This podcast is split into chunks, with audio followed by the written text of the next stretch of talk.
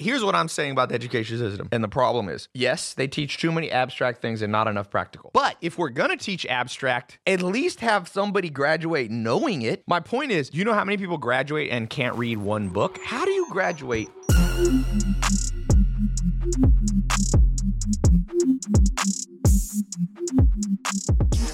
All right, welcome to today's episode, Tai Lopez Show radio program. We're talking about what could be the most important thing you've heard in a long time. Most important day of your life might be today because we're talking about making millions, whether you're age 21 or you're age, I don't know, 75, if you can figure out a podcast at 75.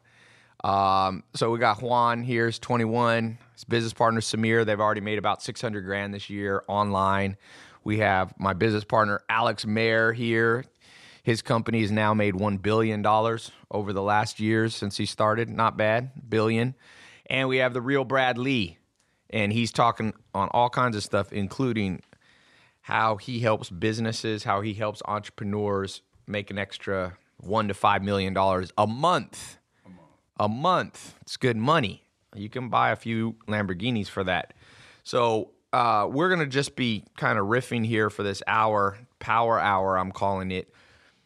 I don't know why I'm calling it that, but just came to mind because I thought it was a powerful room of people with the wide diverse, wide diversity. I'll be talking about my stuff, and if you happen to have heard this live, I'm giving away stuff and live on Instagram, Twitter, Snap, and Facebook or YouTube and Facebook.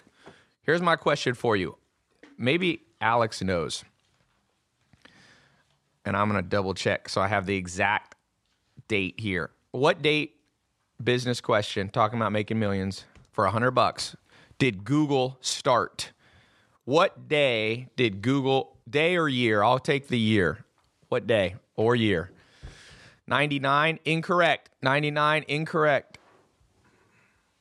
There we go. That's the first one I saw here on YouTube. It was seven error is the username. 1998 it was technically september 4th 1998 one of the biggest companies in history was formed. They didn't just make millions they've made billions. They'll probably go on to make trillions. Well i mean they will make trillions. It's a good number. A trillion is a thousand billion or millions of millions. That's pretty good. Imagine walking into your or logging into your bank account on your phone and you see one trillion dollars. You'd see a million million. Just to put that in perspective, how much money is floating out in the world? You have a million bucks right now. Let's just say I wired you one million dollars. Okay? And you had a homeless guy walk by you. Is there a chance you would give him a dollar? Sure. Yeah, a dollar, you wouldn't even notice it, right? So if you have a trillion dollars, you could give somebody a million bucks and actually not realize that it happened. And I'm waiting for But the as soon as you did, you wouldn't be a trillionaire anymore. yeah, because but the interest would quickly replenish the True. account. If you just a good number for everybody to know, I come from a finance background. You can conservatively take three to five percent of money as interest for the rest of your life and never touch the amount. So if you had one trillion dollars, just to put this in perspective, what is three percent of one trillion? Alex? Uh, 30 million. 300 million. 300, no, 30, 30 million. But no. So 30 billion. 30 billion. Okay, so One it's easy to trillion, do. Yeah, A trillion be- is a it might be thousand, a thousand billion. Yeah, Might 30 30 billion. billion. 30 30 billion. billion. Okay. So you could pull out about 2.5 billion per month for the rest of your life as interest and never touch the principal. So what would you do if you had two and a half billion dollars per month? So we divide that by 30 days, roughly. Let's say 3 billion divided by 30. So you'd roughly have uh, to spend, what is it? 30, uh, 30 billion a year is like, no, no, no. 30 billion of 3 billion a month divided by 30. yes. So that is 300 million a day. A day. No, No, billion. it's a 100 hundred million dollars a day. a day. So Believe that it or is not, Alex was number two in the world in the physics competition, but his math is a little rusty today. But I'm going to give him a pass. We were up till okay. six in the morning. I had, uh, I had 33 of the biggest cryptocurrency guys, venture capitalists here at my house yesterday, and we were brainstorming ideas, ICOs. We're talking about Bitcoin. You put 100 bucks in Bitcoin 2010, you have 75 million bucks today. You put $1,000 in Bitcoin, you're 700 you're almost a billionaire if you had put it in in 2010. So imagine going back to this question. You have to spend a hundred million dollars a day. Four million dollars an hour. Four million an hour. No, that's if you're awake all. You're not awake the whole time. So divide it by So six million. 60, you Six, have to yeah. spend six million bucks an hour. There was a movie. What was that movie years ago? Was it Richard Pryor? Brewster's Millions. He had to spend what was it, a million dollars? Back then, it was not such a big number. Just think about where the world is at, man. People making money, people having to spell spend. Now nobody's a trillionaire yet, but they project probably Mark Zuckerberg will be the first trillionaire because he's young enough. He's already worth what 50, 50 bill, something oh, like that. 40. 40 or 50. Oh, Alex corrected me. He's worth a measly 40 billion. At is he 30 now? I think he's 30. Now, what does this have to do with us?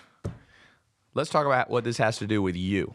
And the reason I gave this little spiel on what it would be like is because the first step, I'm going to give you guys a series of steps. Bradley's going to add steps, Alex is going to add steps, Samir, Juan, everybody's going to add steps. And my first practical step for you, even though this is a mental step, is you have to see possibilities before you pursue possibilities. And a lot of people don't see any way out in their life. If you don't see a way out, I promise you this you're going to have a shitty life for the rest of your life. So, for those of you who are complete pessimists, you will create the ultimate self fulfilling prophecy and you will do nothing. It's kind of like if somebody thinks they can never lose weight, you think they're going to magically lose weight. I mean, somebody who's like, I'm sure I'll always be fat. Has there ever been a time somebody who was sure they're going to be fat didn't stay fat? I mean, why would you go to the gym if you're sure you're going to always be fat? So some of you, when it, you don't want to be an now, some of you are too optimistic. There's fat people out there or obese people who think they can keep eating the way that they're eating now and become skinny, and they're overly optimistic. Scientists call this reaching. That's the technical definition, reaching, and it's been proven. People who overreach, uh, they do not succeed. But then there's other people who underreach. About 90% of the world only operates at 10% of their potential, maybe 5%. So, somebody said, stop with the pen. So that's been my problem. I've been overreaching all this time. You've been Damn overreaching. Hey, to to successfully calibrate yourself is very difficult. Some of you have calibration problems. You calibrate yourself as much greater than you are. You think that you're so much more successful or will be successful. And there's some of you who are like Eeyore in Winnie the Pooh, you know, whiny bitches. My mom walked in on me calibrating one time. Your mom walked in on you calibrating, Zach? That's traumatic to even picture. But um, okay. So that's my Thanks practical for tip. thanks for sharing. Nothing happens unless you actually, at some point, think it's doable. If you don't think it's doable to ever start your own business, you'll never have your own business. You will be either a salary slave. Uh, there's nothing wrong with having a job if you enjoy it, but if you hate your job and you're convinced there's nothing better for you, well, get ready for a shitty life, and some of you are going to have it. I promise. But a few of you, people who listen to what we're going to talk about today, will ha- realize the opportunities. So I want each of you. We're going to go around here, and what if you had to leave a manual for your kids or for your friends? You're going to die today. You're diagnosed with a rare disease. What's the one thing? You only got time to write one one sentence, one paragraph the key to making millions, specifically around finance. Remember, there's a lot of things you need to live a good life. It's not just money, but the good thing about money is easy to keep score of. Like happiness is a little bit it's the goal of life is to be happy, but it's a little bit hard to measure, right? You can't exactly always measure when you're happy and sometimes you're unhappy because you did something idiotic. So, we're using money as one measurement of life. It's only one of four. What would you say, Brad, you help businesses make an extra $5 million a month using software, using techniques that you've developed. What, what have you seen? So let's talk about something that is talked about once in a while in business, but not enough. I was uh, talking with Alex, my business partner, about scaling uh, this new business we've launched. And he, of course, is always a little bit more, how do I put it? gung ho than I am about scaling. And so he's like, "Let's go, let's go, let's go, let's let's get the company up." And, and I quoted him something that I read. I can't remember the exact words now. Basically said, "You can only scale a business as quickly as you can hire. You can scale hiring." And there's a lot of truth to that because I don't care what business you're in. The hardest part is not product development. It's not marketing. Marketing a good product is easy, you know. If you can't market it, it's usually because your product isn't good and nobody wants it, you know. You can't sell underwater basket weaving to the world no matter how good your marketing skills are. If you pick something that people want like Uber, pick something that people wanted, it just sold because you know, Uber and Lyft, people didn't want to have to get a taxi and they don't want to have their own cars.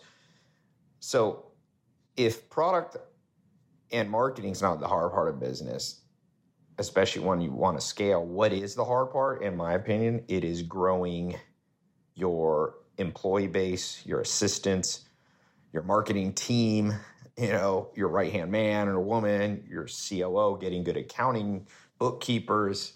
Like this is you should focus for 2019 on being really good at hiring. And one of the reasons that I partnered, you know, on my show with ZipRecruiter is just because it's a powerful tool. Because they actually, unlike most job sites, ZipRecruiter finds qualified candidates for you. And, and that's, look, that's unfortunately, like Warren Buffett said when he graduated from Wharton, he thought it was going to be really hard to make a lot of money because there'd be so many talented people in the world. And then he said he went out in the real world and it was like, wait a second, there wasn't that many good people. And for that reason, if you can use technology like what ZipRecruiter has to narrow down the needle in the haystack in 2019, that's going to be when you look back on 2019, you'll be like the domino that you pushed that made all the other dominoes fall in place was efficient hiring. ZipRecruiter is so effective. Four out of five employers who post on ZipRecruiter get a quality con- candidate through the site within the first day. So you can start off this year strong. You just go to ziprecruiter.com slash Tai. That's ziprecruiter.com slash TAI. ZipRecruiter.com slash Tai. It's the smartest way to hire. You got this last day on earth. You're leaving it. Do you have kids? Yeah. Okay. You got to leave it to your kids. Shitload of them. Six. Shitload. Six. Six. I'm the 71 year old here, bro. That's still good. 71 still popping out kids? 71, still still getting it done. I don't. Hefner, I, too. I, I ain't calibrating, bro. You're not calibrating? I'm, I'm I'm I'm putting it in. He's fertile, somebody said. You know, you know, my my mine would be like. pull See- it real close to you. Or real talk close. real close. How Yeah. you doing? How you doing? There we I'm like a Barry White. So realistically, I would tell my kids to see risk as opportunity because a lot of people get afraid of risk, and I don't know why. Because usually it's opportunity. So I'd reverse that. Don't look at risk as risk. Look at it as opportunity. Secondly, I'd say learn to sell. And then thirdly, I'd say, look, you know, let's face it, people judge you, man. Get your damn teeth fixed. Like, look around in a mirror and, and make yourself as best as you can be because when you walk up, You're talking about how you look, your how first look, impression. how you smell, exactly. I mean, you, look, face it, people judge people, don't they? Right. I mean, let's let's tell the truth. Yeah. People judge people, and some people are walking around and they don't realize they got stinky breath.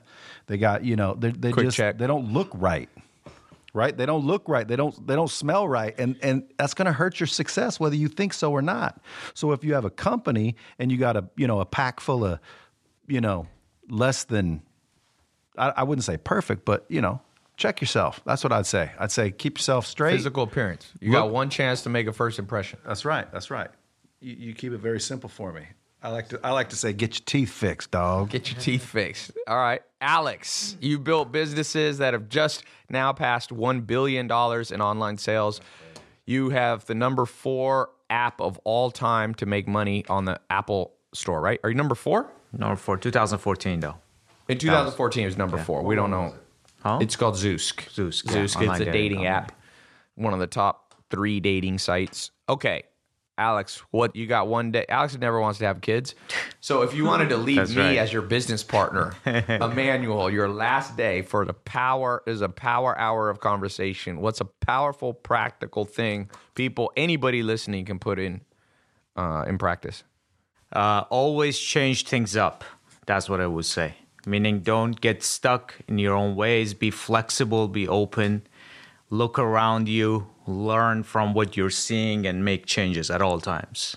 So be a learning machine. Do you think most people They're on a one to a 100 mm-hmm. a hundred being horribly stubborn, mm-hmm. one being like Bruce Lee, like you're saying, like Right, exactly like water. Bruce Lee, What do you think most people are? On one to one hundred, they're Yeah. ten. No, no, So I a mean, hundred's bad. Oh, then they're ninety. Most people are. So you think most people are ninety percent incorrect They in how actually stubborn look they are? look at people. Most people do not change at all. They don't change their ways at all. They just don't don't change anything in their lives. Like after their twenties, yeah, yeah, and that's I think That's- the that's- biggest. That's, the advice they're getting, right? Yeah, because they say actually the worst advice people get is be who you are. Right. And I hate that. I say no, try to be better than who you are, you Right. know, and then the the day after try to be even better. So, I mean, why would you even say, you know, be who you are? So, That's good. Most people are not. Let's just do a show of hands virtually through the Instagram live and YouTube. What do you think you are? 100 is the worst. You're so stubborn. You see opportunities. You miss Netflix. You could have made the next uh, Snapchat. You missed it. You were too stubborn or maybe afraid. Who? What's your rating? Your self assessment. We have somebody saying a 20. 70. All right, we got some honest people 30, 75, 90. By the way, if you want to try something cool, um, tailopez.com slash full quiz. I've created an online quiz. It's absolutely free. tailopez.com slash full quiz. F U L L quiz, like not a half of a quiz, but a full quiz. Type that in. I've got an actual scientific way of assessing 1 to 100 how stubborn you are. It's called the Hexaco score, and it basically one of those things is called flexibility. So go take it. Hopefully, most of you score well on that. tailopez.com slash full quiz. I don't charge any money or anything like that. Not yet. Soon I will. Samir, you're making you and Juan started a company. You make made over six hundred thousand dollars this year, and you're only you're 21 and 22. What's the number one thing if you were gonna have to leave something to Juan? Most important thing you can think of to make millions. You're on your way to making your first million with your business. Yeah. Um, honestly, I mean, this is something we got from you, and I never heard of it before. I mean, I've heard of like sales persuasion, but I would say the 25 cognitive biases. If it was to my kids. Okay. Um, and So the understand the 25 cognitive biases. Yeah, I, I would say more than just understand. Honestly, I would say like make it a part of who you are. You know, Like, Which of the 25 cognitive biases uh, do you use the most in your marketing? I would say social bias is huge. social, social proof. Yeah, social proof. Yep. Um, scarcity for sure. I would say uh, obviously reward pain bias. Yep. That one's huge. So understand psychology is the yeah, core. Yeah, yeah. At the end of the day, it's like you either understand your own psychology and everybody else's psychology, and you can work with it, right? Right. To sell them whatever it is you want to sell. Right. Um, or it's gonna work against you. You know, when we when we were doing door to door sales, we did it for like two and a half years. Mm-hmm. Um, that's when that's when uh, beforehand we just learning, you know, regular like sales and uh, persuasion books and whatnot. But then once we understood like just telling someone, hey, we can only do two more houses on this street. Right. It literally makes people like, hey, uh, you know, he might be joking, he might be lying, but like, So it basically creating urgency by telling people the truth that you're not going to do infinite amount of this. I mean, you have to have. You see, you know who does this really well? You go to Amazon. I mean, people Amazon is such tricky bastards because what they do when you're buying a book or you're buying a salt shaker or whatever, it says like two in stock, but then it says below it in fine print, more coming soon. So they're basically saying it's urgent, but it's not urgent. And just the fact that it says two left, a percentage of people, doesn't work on everybody, but understanding the 25 psychological biases of the brain that cause people to make misjudgments, people go, Amazon only has two salt shakers. Like, who actually believes Amazon is running out of salt shakers? This is they have warehouses that are the size of fucking Rhode Island. Uh, They're they're they're fine on salt shakers. that's actually so when we first started our like e-commerce store, we literally just whooped out like Amazon. yeah. Um, and then we had like a list of 25 cognitive biases. Yep. And then we would just go down the list and like try Right. to make sure if we have Everything was there. Yeah, yeah. And that's what most people never do. They just use like a template. Yeah. And they assume that the template, you know, they'll put all their faith in the template. You know. Right. Um, but yeah, that's definitely what I would tell my kids. Learn that for sure. Because even as technology progresses and whatnot, like the misjudgments are always going to be there. You know. By the way, for those of you watching live, I'm gonna give this laptop away at the end to somebody who's been listening and remembers the question: Who wants this brand new MacBook Air? Okay, Juan, you're up. Juan is the youngest person here, 21 years old, on his way. Him and Samir, first business, make a million dollars. I always call him Jesus, and he he he he doesn't like that. But I'm like, dude, you're named after a god Uh, I would or say God. Some if I was going to leave a mad if I message, a god. if I was going to leave a message to either a business partner or one of my kids, I would say So, real quick, I'm here on my farm in Virginia. I own a farm. I got horses, cows. Got 12 horses, a couple hundred cows here. And uh, it's funny, it's a big farm. I'm walking through it now. You might hear the wind. I'm walking through the middle of a field, going to check on something. And uh, it's this teeny little town that I live in. And there's only one landmark that's a post office, a U.S. post office which is funny because one of my show's sponsors is stamps.com, which is basically the most convenient way that you can print stamps. So you can print off postage. It hooks up to, you know, you just use your computer. If you live in the city or you live in the middle of nowhere, unless you, you're lucky like me to have one uh, post office on the corner of my property, if you're shipping as an entrepreneur, maybe you're drop shipping stuff, maybe you're sending out invoices. Almost everybody still should use the U.S. Post Office for certain things, and uh, it's not that convenient to go to the post office, especially if you live in a city. Um, so, Stamps.com, my sponsor, makes it easy. Plus, they give you discounts you can't get anywhere else, which is hard to beat.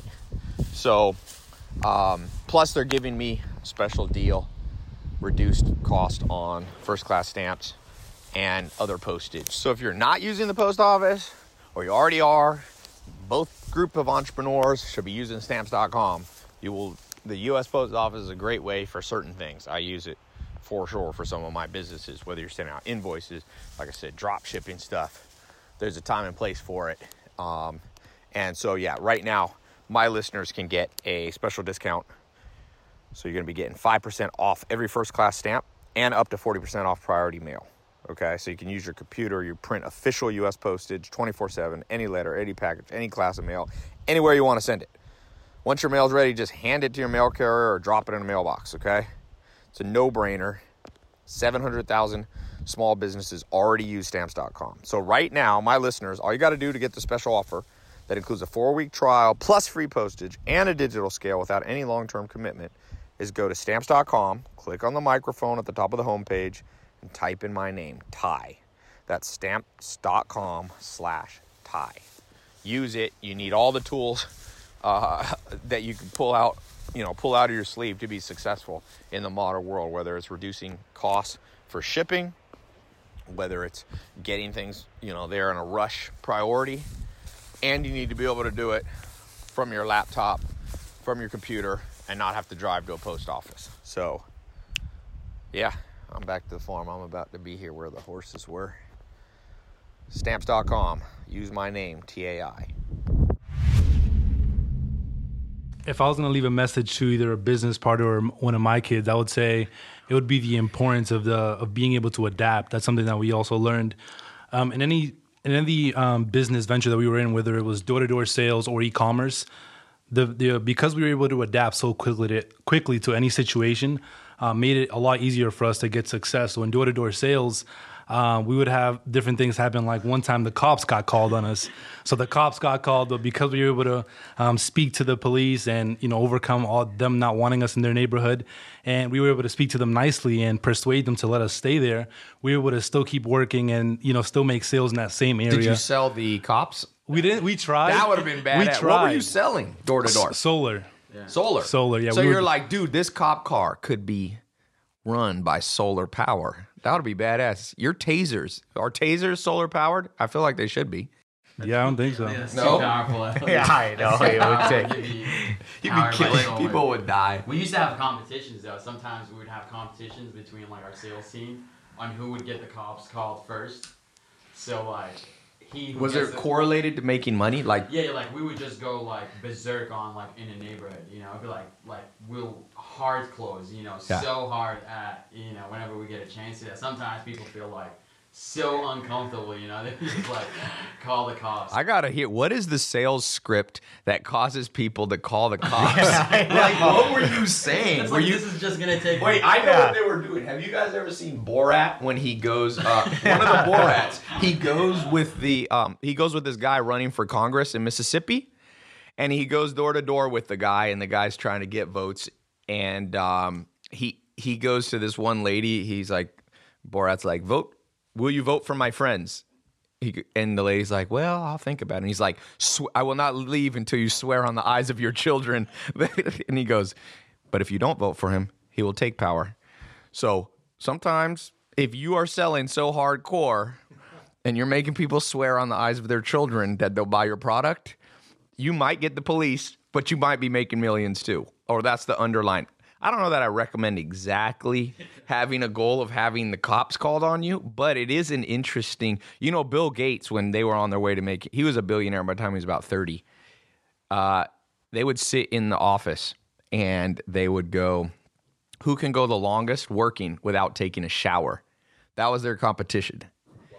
Now, Brad, you were talking about this, like the importance of just like working. Like, how understated do you think that is? Importance of working? Like, just like Bill Gates, he was just like a working machine. He said from age 20 to age 30, he never took one day off. Like, you were talking before we got on camera about just like old school, like going out and working. Do you think that that's an understated message? Well, I think it's important. I, you know, I, I'm not one of those that like do the 24 7 grind your face off thing. Right. So it's smart. It's working smart, not just hard. Well, you know, you just got to have some balance. Otherwise, you know, you're gonna you're gonna burn yourself out. I think. But personally, everyone has their own opinion. It's just me. I don't want to die with a billion dollars and then don't know anybody, don't like anybody, and no one likes me because all I did is work. Right. I want to I want to hang out a little bit. I want to enjoy a little bit. Right. And I, by the way, I sold Bill Gates an Acura NSX. Really? FYI. How old was he? Um, I don't know how old he was, but you know, I mean, is it recent? I was I was I think 19 or 20 and it was uh shit that was like what 50 You were- 60 years ago? Okay. Oh, you ain't that I'm old. 48. um no, so so it was about 28 years ago. But he came he came into a car lot I just started working at and ultimately they didn't want anyone just screwing with these cars, so they wanted you to take a credit app for people.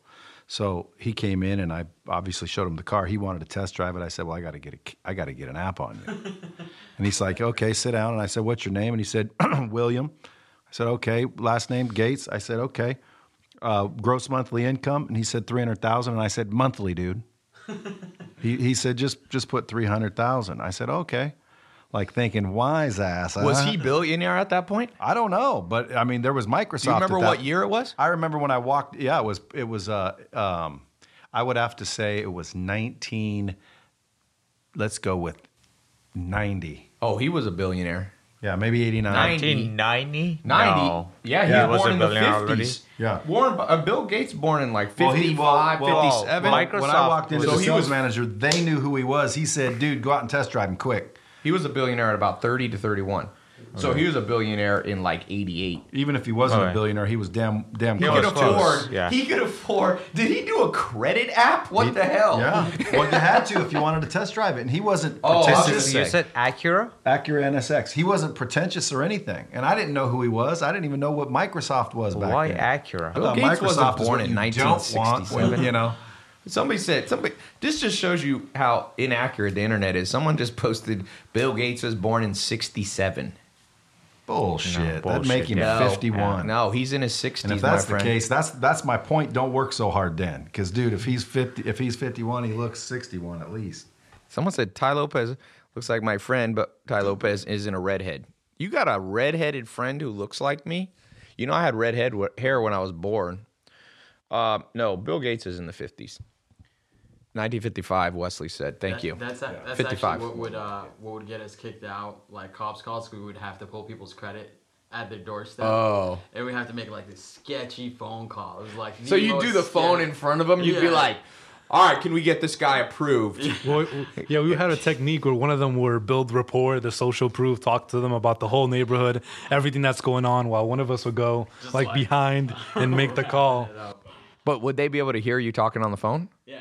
So you do that on purpose. You, Why do they have to hear you? Because you need No, because they would information say as stuff. yeah. It's like good cop, bad. They had good cop, bad cop going. Oh. One cop's like, "Oh, I can totally get you, you know, approved," and the other guy's like, "I don't know if we're gonna be able to do it. They're gonna have to pay more." It's And like, like, it's like we're on their side and we're like, oh my god, this is such a scripted call, you know. And then it was so funny. One day we we would hand we started handing people the phone. and We just tell them to say yes, like through all the questions. Yeah. It's like, hey, you know, what's your social security? Just say yes, you know, just go through with it.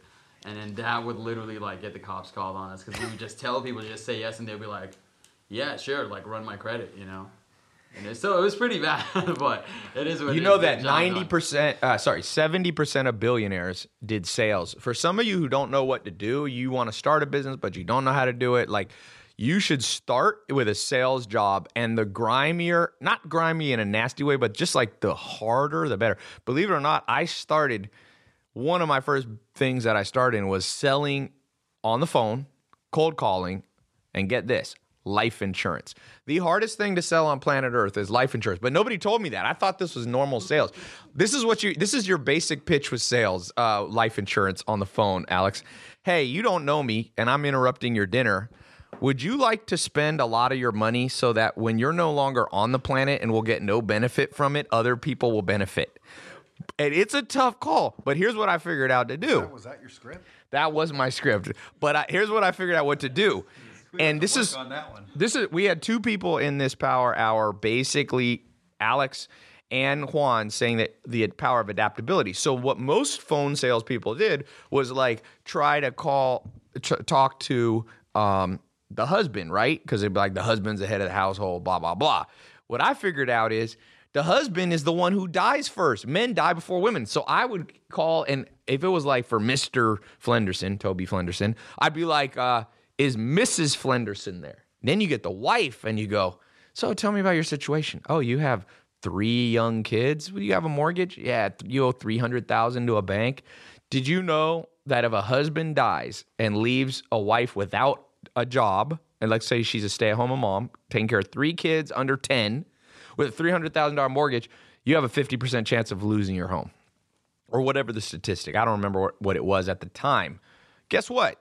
People would buy life insurance, and it wasn't scamming them. Like the average American is underinsured, and people, you know, a crazy thing. I would tell them a true story from my own life. My uncle Bill was married to uh, this lady named Lisa. They had two kids under five years old, um, and Lisa was a pro athlete. She was a she was like a I forget what she played. Not pro athlete. She was a softball player in college. Super athletic woman. One day she started like falling and she turns out she had Lou Gehrig's disease. It's the same thing that Stephen Hawking has. And you go from being completely healthy, 6 months you're dead. She died in 6 months. You're basically your lungs stop working, they fill up with fluid and you drown in your own fluid. It's a horrible way to die. But my uncle was now left with two kids, my cousin Billy and my cousin Christina. Christina now is a pro soccer player. She played for Orlando. She's really athletic like her mom. But at five, he had to quit his job and he ended up going bankrupt and all that. And here's the craziest story one year before she got Lou Gehrig's disease, she was offered life insurance at her job for like $10 a month. It would have insured her for $300,000. He, she didn't want to do the blood test. Nobody sold her on how important it was for the family and it destroyed my family like so when i would get on the phone i would tell that personal real true story of how 10 bucks a month would have prevented my uncle from going bankrupt like he went bankrupt it was funny it was exactly $300000 in blue cross blue shield that wasn't covered most health insurance sucks it only covers like half of your care so don't be afraid to sell good stuff. People have to be convinced. My aunt was like too busy with her day to be convinced. And we're not talking about life insurance here, but we're talking about whatever the hell it is you sell. You can't be afraid to sell it. And you have to be somewhat on apologetic. Some people are like, "Oh, Tai, you're selling your programs. It's a scam." I'm like, "Bullshit." Right here across the table, you guys bought my programs. Yeah. How many of my programs are you in? Probably all of them. All of them. Besides, I think they're And you've been to my conference. How much have you probably spent? Five grand on my stuff? I would, yeah, I would say that, and it was actually the door-to-door sales that I Yep. made the money to afford. Oh, so you use the door to door sales Yeah. to buy got, the you got a door to door sales course? No, I, no, no, no. I- They were doing Oh, it before yeah. they heard of me. Yeah. But I'm saying you use that money and then you double down on what you know, and the next thing you know, they're making between right now how much how much you make in the last month drop shipping on Facebook Like and 75 grand. seventy five Yeah. grand. In courses, though, we made like What your total Wow. revenue came in your bank accounts, your guys? in the bank account right now. No, for the No, last thirty sales. days. Uh, New Top sales. line Um, sales. I would say like 120. So they're making 120,000. That's in 30 days. 21 and 22. So people are like, "Oh, Tai, are you selling too hard?" I'm like, "No, I'm not selling hard enough." Like I should need to be convincing more people. But I don't like I I, I don't sell as hard anymore just because You comfy. It's not just that. It's like let a fool be a fool. And Will Durant, the great historian, said, Woe to the man who teaches people faster than they're about to learn. You ever try to teach somebody in your family or a friend that's an idiot and you try to show them the logical truth and they're like, uh, I had a bro- my brother Jacob. Um, when he was four years old, he decided his name was Bibbit. Okay. Yeah, he literally, he's like very, was a stubborn little kid. And we would have like a party at our house and he would walk around. He was very professional. And my brother's very formal. My four year old, uh, when he was four years old, he would walk around and formally, my, my stepdad's name was Avanzato. So he would walk around and introduce himself and go, Hello, my name is Bibbit Avanzato. He couldn't pronounce Avanzato, but that's understandable, right? What bibbit? No one knows to this day. So he'd go, hello. And so he said it so convincingly that people in my, uh, at the party would walk up to my mom and dad and be like, you named your son Bibbit? and so the next day after he did this one time to like 100 people at this party, I said, I pulled Jake. I thought maybe he had a speech impediment. I was like 12 or something, and Jacob was like five. And I said, Jacob, can you say J? And he would go, J. And I was like, okay, he's not doesn't have speech impediment there. I'd say, can you say cub? And he'd go, cub. So I knew he could say the syllables and the letters and enunciate. So I'd say Jacob, and he'd go Bibbit. Literally, he would walk. It was like one year. J J, cub cub, Jacob Bibbit, and that's how most people are. People will be like, you can't make millions. It's not possible if you didn't inherit it. Okay, here I didn't inherit millions. I took a hundred bucks, figured out how to make a hundred thousand a year. Then I figured out how to make a hundred thousand a month. Then I figured out how to make a hundred thousand a week. Then I figured out how to make a hundred thousand a day. And now I already know how to do that. Now a goal is how to make a hundred. If I my business is gonna make a hundred thousand dollars an hour, that's the goal. That's eight hundred and thirty-five million dollars a year. I haven't figured out how to do that yet, but I can help you with that. if you can help me make eight hundred thirty-five million dollars a year, that's baller money. I can help you. But you guys did it. So people are bibbit about, and so that's why I said, woe to the man or woman who tries to teach people faster than they're ready to learn. Most of society is not ready to learn what we're talking about on this episode. and and the other half won't. yeah, look at the people on Like- watch. like- Twitter is a good example. Like you realize, ten out of seven people don't understand fractions. I like that. Ten out of seven. They don't understand fractions. Someone said you make drugs. Eee, If excitement's a drug, Yeah, I'm- this is I the make Cali it. cartel, baby. This is California. We're a motherfucking Cali cartel. But sales is in Where are you from? Where do you live? You live in Vegas. Vegas. Originally from Oregon, That's the Medellin car- cartel out there. Medellin. Five out of two Brads are wrong, someone said. By the way, if you're not be. coming to my conference tomorrow, you're missing out. I haven't done one in years, uh, at least a year. It's in Santa Monica. Go to tailopez.com slash event slash event. There's still a few tickets. It's gonna be 700 people. Are you guys coming?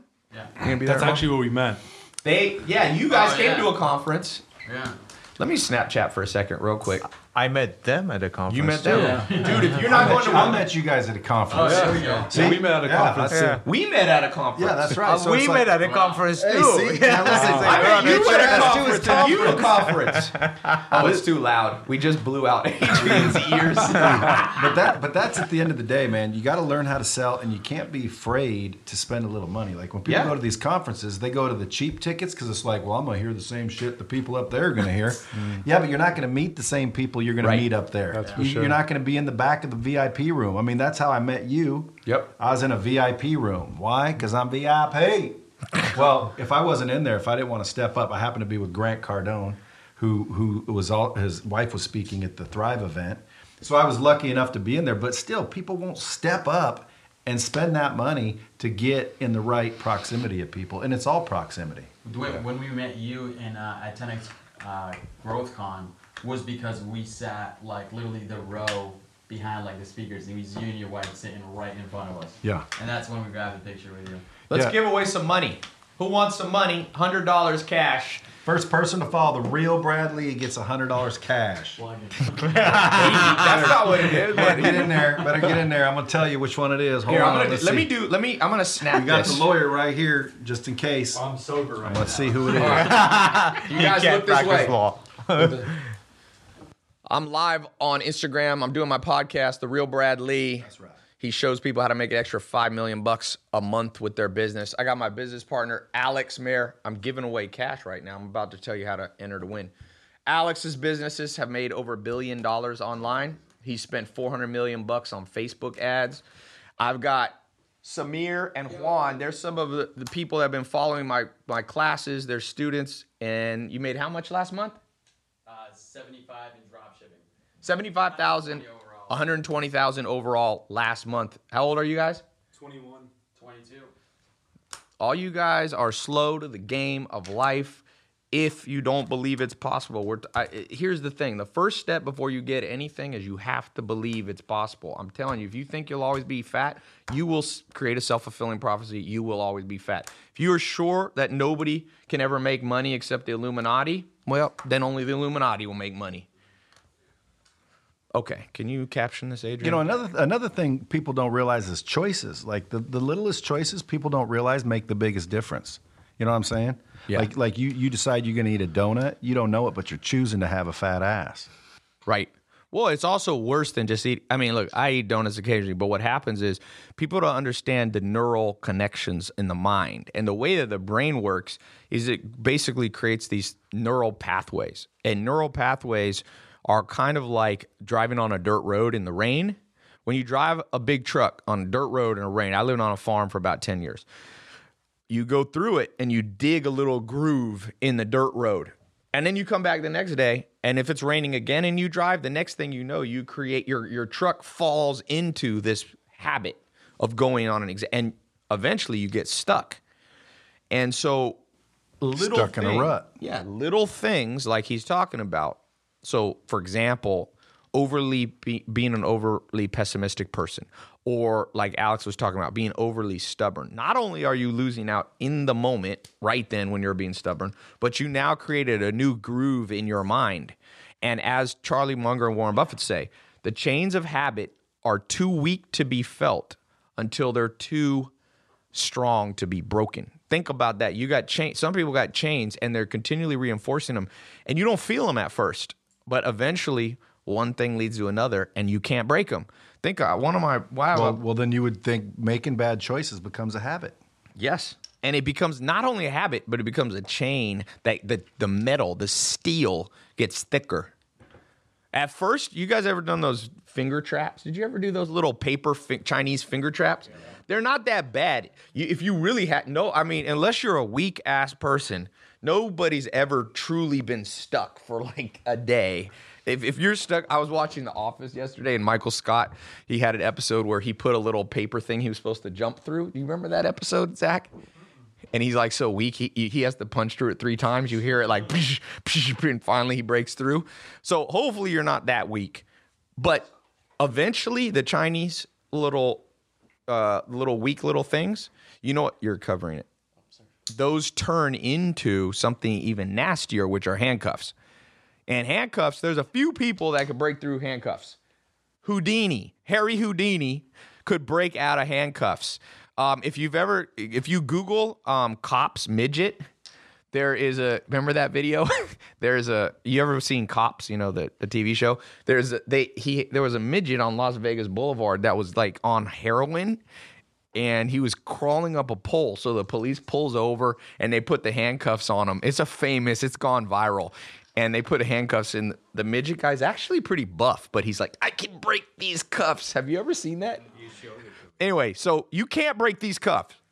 And some of you not only have handcuffs, but you get one step further, which is you're in handcuffs in a jail cell. And you really don't break out of that. And that's most of the world. Did you know? This is a crazy stat. You've heard this before, but it's nastier than you think. The top 10 people in the world, 10, have more money than the bottom 3.5 billion combined. You take the top 10 people Bill Gates, Warren Buffett, Jeff Bezos, the Zara guy, the Walton family. Um, I think Zuckerberg is almost there. Not quite.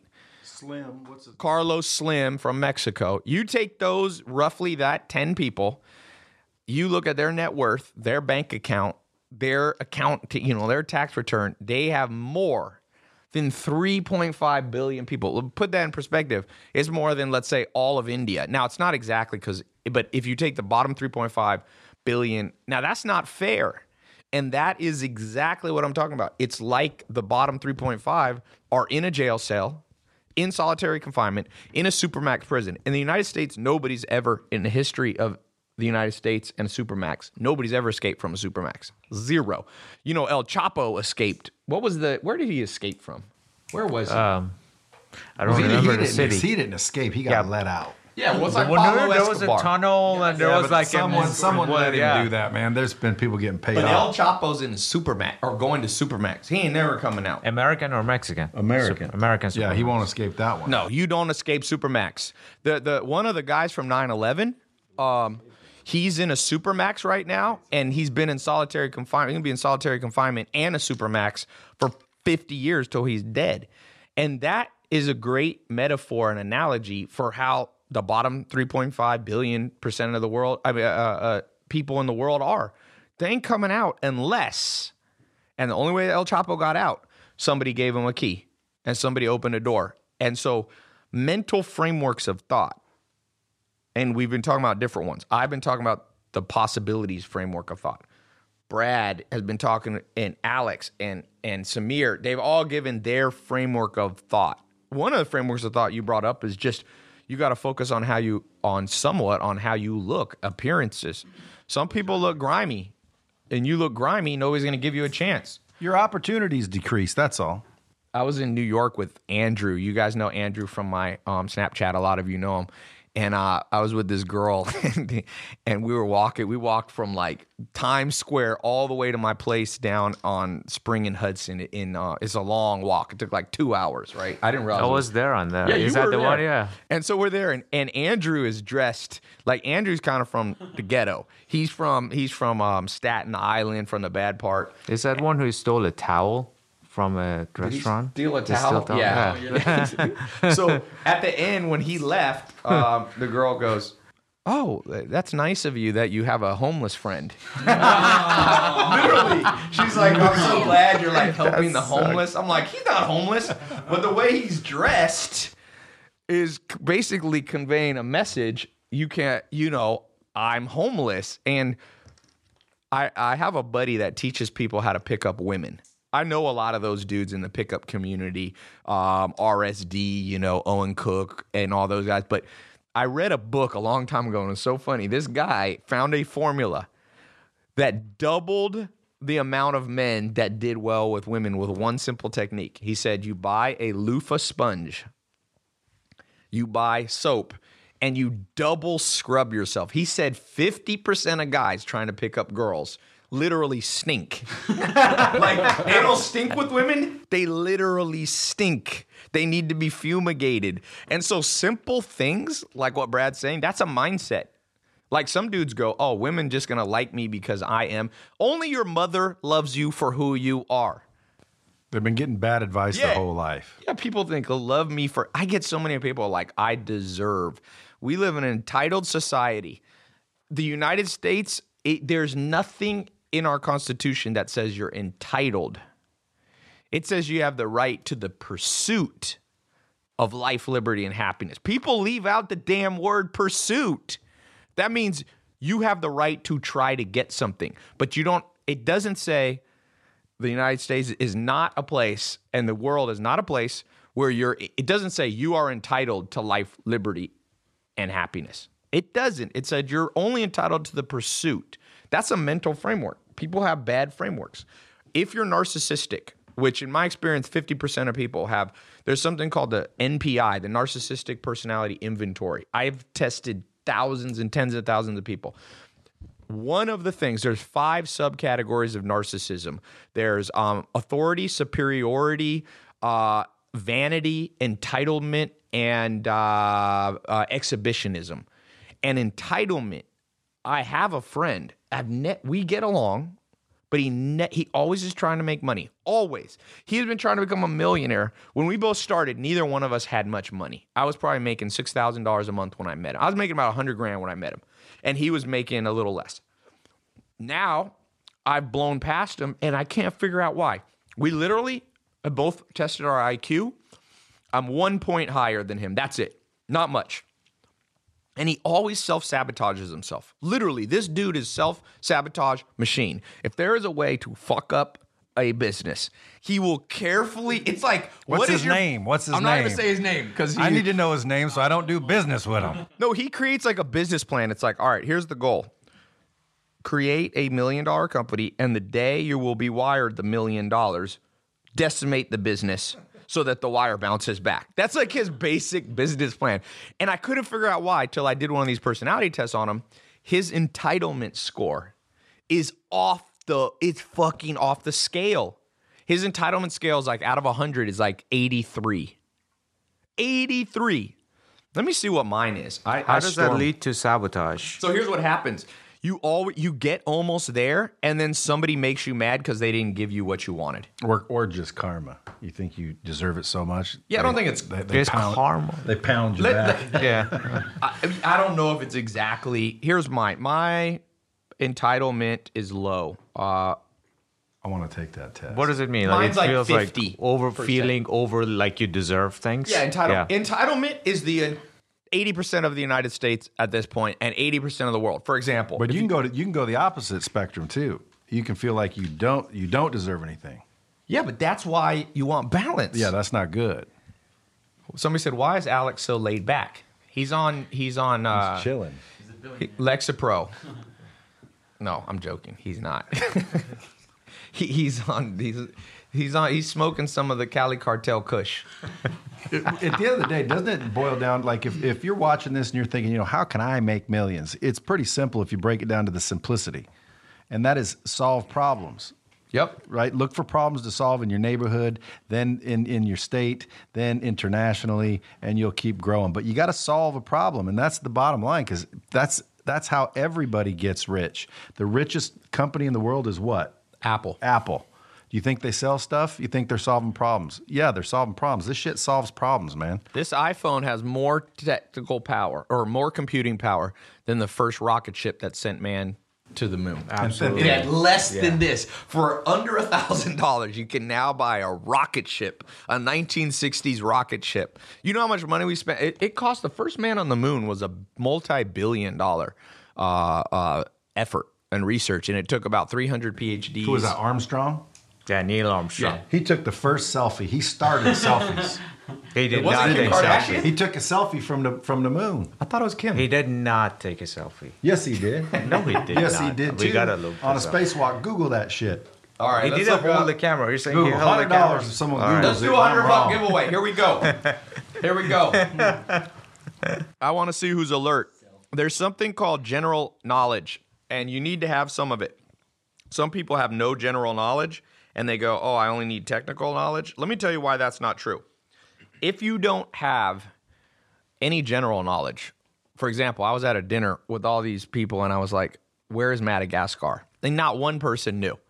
And you go, well, what does that have to do with making money? Well, business networking is part of making money. What if you're at a damn dinner and there's a guy from Madagascar there and nobody knows where it is except you? You elevate in his eyes as a smarter person, he's more likely to do a business deal with you. I can't tell you how many business deals I've gotten because people have to be impressed with you. Like Brad was saying, the impressed starts with not smelling bad, looking decently. Yesterday, I had this cryptocurrency thing. I didn't know all the people were coming, but I know they were badass. I mean, there were some serious ballers yesterday. Here, Gil Pachina or whatever his name is. Pachina? Pachina. Okay, shouldn't say Pachina. Gil Pachina, this dude's a legend in Silicon Valley. He had 40 syndicates on AngelList. He, how much does a syndicate, how many companies does a syndicate have in it? I I I bet it Easily- is total is over a thousand. Yeah, the thou- he invested in a thousand companies, big ones. He was the he's the first money into uh, LinkedIn, PayPal, LinkedIn, LinkedIn, PayPal. So you know what I wore yesterday? A Dolce suit. Even though every I was the only one really dressed up. Um, but like Brad says, these are people I'm meeting for the first time. You got to make an impression, and trust me, it makes an impression. Especially if make sure you get the suit tailored. By the way, it's better to have a three hundred dollar suit that's been tailored for a hundred bucks, so four hundred total, than having a thousand dollar suit that has shoulder pads and shit and looks like you're, you know, looks True like you're wearing your great grandfather's outfit. So uh, the That's second so true. thing, though, That's so true. Do I look laid back now? Those big old, those big old baggy your grandpa Sorry. suits. Like Nope. go in and Wait. spend a little money and tuck them in, tuck them in, get them, get them tailored. What happened there? When I when I was going door to door, I realized every time I wear something new, I just feel I feel good, Yes. you know. So Right. it just comes out. Yeah, there's a lot more benefit to it, but when when I see someone come with them big oversized suits, like you know someone someone loaned it to you and you didn't take the time to tailor it, you automatically look like a dickweed. Yeah. And and it's been if I think you're a dickweed approaching me, how Right. how much more likely do you think I'm going to listen to what you're saying? But I'm not. I'm li- I'm like just humoring you. And, but this is what I was going to add.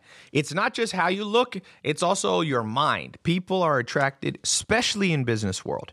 Okay, we're not talking about Tinder here. Tinder no, is more about your picture. All right, picture the people ain't probing your mind. They're not swiping on your mind. You don't have like your you don't have your IQ score on Tinder, and people. Oh, okay. So general knowledge okay i think they call it z score um, is what scientists call it your, your overall general knowledge by the way you want to know the most if you want to know if somebody's smart you know what the best predictor is dr david buss just told me this i'm in, i'm putting in vocabulary if you have no vocabulary if your phrases sound like hello me do business you partner with me if you like a fucking caveman okay you are just spitting out it, what you're basically saying is i'm an idiot i'm an idiot i'm an idiot and people aren't attracted to idiots. So up your vocabulary know a few words. I always when people tell me they're smart i'm like okay tell me what cogent means. That always stops people in their tracks there was this girl yesterday pissing me uh, two days ago pissing me off. She came she was a friend of a friend telling me how smart she was. I was like what does cogent mean? She's like i'm like then you're not smart. Thank you. Also when people say you're they, they're smart just say oh you're smart. What's 93 times 18 if they're done if they're gone if they leave the room they can't do that they're out. Alex what's 93 times 18 Seventeen hundred hundred dish. So Well, you're doing core, you doing core math, or 1600 you something. doing old, old school? Sixteen hundred something. So 1600 so who knows 93 times 18 eighteen or 80? Eighteen. yeah 93 times 18 Yeah. Yeah, I'd say So it's you, about you something. basically do Fif- 100 times 20 to and start. change. That's 2,000, and then you go down from there. Sixteen hundred something. Now, people go, I could just use a calculator. Yeah, but you know Rockefeller? You know the richest man in history in today's dollars? It's not Bill Gates. Bill Gates got trumped by, War- by Sam Walton. You know who's richer than Sam Walton? Mrs. Walton. Rockefeller. Rockefeller in modern times, modern money, had $600 billion. You know what Rockefeller used to do? He would sit in a negotiation with a business, uh, i- with his businesses, and he would look at them and they'd have the deal all settled and everybody's ready to sign. And he would delay it so he could recompute the whole math in his head real fast. and be like, let's just, I'll just do example. It's not an actual example. Let's say he was gonna, they were gonna buy, uh, he was gonna buy a company for a hundred million bucks, and he was gonna pay him a hundred million over three years, right? He'd be like, you know what? I'll pay you over two years, and he would change the interest rate and change the whole factor, and pe- and it sounded great to people, and they'd be like, oh yeah, great, and he would actually like jip him out of eighty, uh, you know, like 80 million bucks. So the fact that you can do some math quickly has a power to it in a negotiation. The fact that you have some vocabulary has a power to it. One of the rules in It's a very- negotiation, it's a very cogent point you're making. very cogent. I, I see people looking up cogent here in this room. I feel that I would be instrumental in perpetuating the high quality image of Tai Lopez's That's a whole, yes. whole company. Somebody said, okay, do you know how much money is spent on the U.S. education system per year? Just Google it. Google this. $100, by the way. Oh, well, it's a business, so probably a ton. The Oh, question just is, is Google. it. where is it just spent? Google. It's about And one is it hundred fifty spent thousand correctly? per student in Yeah, over there. exactly. How much is spent on trillion. education per year? Trillion. I'd say about One seven trillion. thousand a student. What did you say? No, it's one hundred fifty thousand student? per lifetime. Yeah, Uh, that's about a trillion, uh, half a trillion. so. What's the number? Let's go. This Google spell only. Well, this is like. Education USA nineteen spend.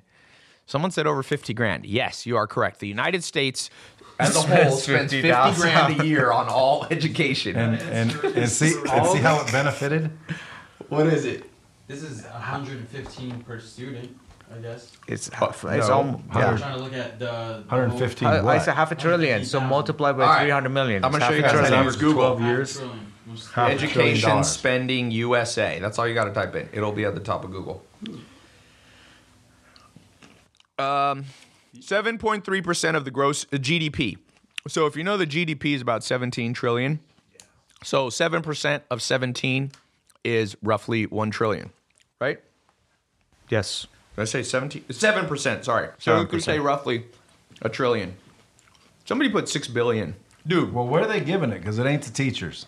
No. Where the hell's it going? Nobody knows where Madagascar is. No one knows what cogent is. I wasn't very good Nobody at- knows what not you know ninety three times eighteen is. Where is Madagascar? Nobody knows anything about Rockefeller. Nobody knows when Ronald Let's Reagan settle was it. president. What are we spending money on? of, um, Why do we send people to school? I would have I known don't know where understand it. Madagascar Well, is, so- but I wasn't very good at geology. Well, you need to know some geology, but not too much. It's just like Geology, So, are you saying That they was supposed teach to be too many funny. unnecessary stuff I'm and saying they it's a don't combi- teach? Here's what I'm saying about the education system, and the problem is, yes, they teach too many abstract things and not enough practical. But if we're gonna teach abstract, at least have somebody graduate knowing it. My point is, we're spending money on and we're getting zero. People don't know practical. People don't know. I mean, do you know how many people graduate and can't read one book? How do you graduate illiterate? It's Really? Dude, can't- look what at the percentage, of you'll- student. Watch this. High school graduation. What the fuck? I got too much sticky stuff on my finger. I gotta keep. it's a scam. Let's see. U.S. It's all a scam. U.S. high school illiteracy. I'll just put It's that. just like prisons, man. They stick you in there because it's a it's a scam. It's a Let's money go. game. It is. All right. U.S. literacy Uh, illiteracy rate hasn't changed in 10 years. That's insane. Like I talk about reading books. If you can't read, you are at a serious disadvantage. 21% of adults in the US read below the fifth grade 32 level. million. u- So one in 10 Americans Yeah. can't read. That's amazing. Why are we spending $1 trillion a year? With If you give me a trillion dollars, give me a trillion. I'll make sure everybody reads. So will you know what I'll do? I'll help you. I'll pay people. I'll pay. I'll take here. I'll go. Give me a trillion. I'll div- I'll split 500 billion with everybody who proves to me they can read a book. One of the big problems with government, you have to do positive reinforcement. You should pay kids to graduate from high school.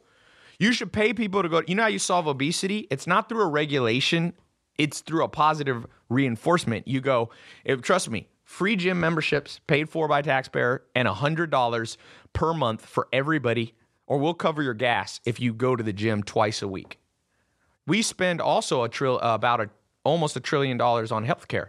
Oops, gotta repost. You always say that it's the uh, it's the reward versus pain bias. So it's Yeah, like, you know, reward versus pain. It? But why don't they teach something that actually makes sense? Well, you Like could teach that sales, too. Like credit. Teach sales. Like I didn't know about credit, man. Real for estate. For the longest time. Real estate. You come out of high school and you have shit credit. Yeah, well, Right. most people don't even have credit when they come out of high school. Most people don't know. Well, when you start establishing it, you don't you don't realize how important credit's going to be. Why don't they tell you that shit in school? Someone said, "Is the Illuminati real?" Ye- Uh, not really. if, you, if they the are and they're out there, contact me. I want to get in that shit. Sixty percent of people on my last Twitter poll either think I'm in the Illuminati or they aren't sure. I'm like, isn't the fact that I'm doing a Twitter poll? Do you think the Illuminati's big on Twitter polls? It's like it's like you're probably not. It's like I should do one. Is Tai in the uh, Cali cartel? Actually, if people say yes, no Cali tar- cartel guy is actually doing a Twitter poll whether he's in the Cali cartel. But you know why people like the Illuminati? I'm gonna tell you why because it's a it's somebody they can blame. You can blame even the government. I'm Like, not in it. Yeah, I like to do that. Like I, I wore when um H three H three was at my house. I wore an Illuminati thing just to up the views. I was like, this is gonna fuck with people's head. Mm-hmm. And sure enough, people were like zooming in on Reddit and posting. I knew it. He wore he wears a pendulum. Yes, you know the secret to making money: wear a pendulum. Most wealthy people I know they can attribute most of their success to a small piece of jewelry pendulum that they wear. Or like people are stupid. Alex, you've built a company that made a billion dollars. I'm selling those pendulums, by the way. If you Yeah. guys Yeah, want you one, sell the pendulums. if you guys want one, Drop shipping. yeah, These yeah, guys are drop drop ship to you, and I'll just I'll we got just digitally Samir deliver here. them. We have Samir and Juan. They're drop shipping. Anybody need an Illuminati Pendants, uh, we got it. pendulum? Yeah. They are big on the pendulum. Pendulum. I can get them delivered digitally. You digital. You can Yeah. 3D printing, baby. Somebody said, Tai, you're always tropical. Nice shirt. Is that that? I feel like is that a compliment? I'm always tropical. I, I don't. Sounds a Is that? Does it? Reagan's presidency started on January 20, 1981. Yeah, because you go into power the year after you're elected. That's how it works. In November, you get elected of an even numbered year. I like that someone's arguing with me, Zach. They're like, Ask them. Ask the person arguing if electronical is a word. What about new Sounds like a word, doesn't electronical? Is definitely not a Electronical. Yeah, like these are electronical. You sound like George Bush. Nuclear and electronical. um, okay, so let's talk about some more practical tips. I'm going to throw out another practical tip to making millions, whether you're 21 or you're 71. Um, you have to understand the principle of inversion. So, inversion, I'll give you a practical example of inversion. Let's say you want to make $100,000 a year from an online business, okay? So, I invert it. If I want to make 100,000 in one year, how much do I have to make in one month? So, you divide with your calculator, roughly $8,000 a month, roughly. So, I've inverted from 100,000, I've gone backwards in reverse. If you don't know what the word inverted is, you're failing my vocabulary test. So 100, now you're at 8,000. A lot less scary to make $8,000 a month than to try to make 100,000 if you've never done it. Now, let's invert further. To go back from 8,000 in one month is roughly $300 a day, roughly. You're not going to work every day, so let's just call it $300 a day. Now, that's still a big number to some people. How many hours do you work on average? Well, if you're doing on the internet, you're selling 24 hours a day. So now this is where this gets very interesting. What is 300 divided by 24 hours? Roughly, it's $12 an hour. You only have to make $12 an hour if you're doing it 24 hours a day online to make $100,000 a year. What's scarier? Making 100 grand if you've never done it or making 12 bucks an hour? That's inversion, my friend. And a principle of inversion will take you from being completely afraid to going, wait, this is doable. Some people only want to make 70 grand or 50 grand. To make 50 grand a year, you just have to figure out how to make six bucks an hour. Yeah, I remember when I was like, I, I thought, you know, when I make a million dollars a year, I'll be like the coolest dude on the mm-hmm. planet. And it was crazy because that's really, you know, I thought it was amazing. Yeah. And when I hit a million a month, it's like, well, shit, dude, why am I not thinking bigger? Right. And if I could go back, I would have thought bigger immediately, right off the get go. Yeah, but that Sounds unbelievable But unless- you got to do it with inversion. invert. That's why you got to do inversion because nobody, like if you're me, I never met somebody who was a millionaire my whole zero to 18 years old, even until I was in my 20s. I never met a millionaire. I mean, I might have seen them on TV, you know, but I never, I never met somebody. And then you meet them, and you're like, oh. Well, they're not smarter than me. That's most of the time when you meet millionaires, you're going to be like, "Wait a second. Well, depends because I think everyone's a millionaire. You either have a million dollars or you got a million excuses, but you're a millionaire. million way or the other. excuser, million excuse. We need a Everyone's new a phrase for that. man. You just got millions of dollars or excuses. Because Yeah. excuses, talk about how damaging that is. Procrastination and ex- and excuses, dude. Just hang it up, man. Well, I always say there's three, two types of people in the world. One does stuff, and the second has amazing stories why they didn't get it done. It's like the, here's a little test you can do. Next time you have to move, text 10 of your supposedly closest friends and be like, dude, can you help me move this Saturday morning? I got to be out. I got to change apartments or houses or whatever. You're going to, if they're close friends, most of them going to text back. At least three of them won't text back. They'll pretend like, oh, my phone wasn't working next time they see you, okay? So that leaves seven.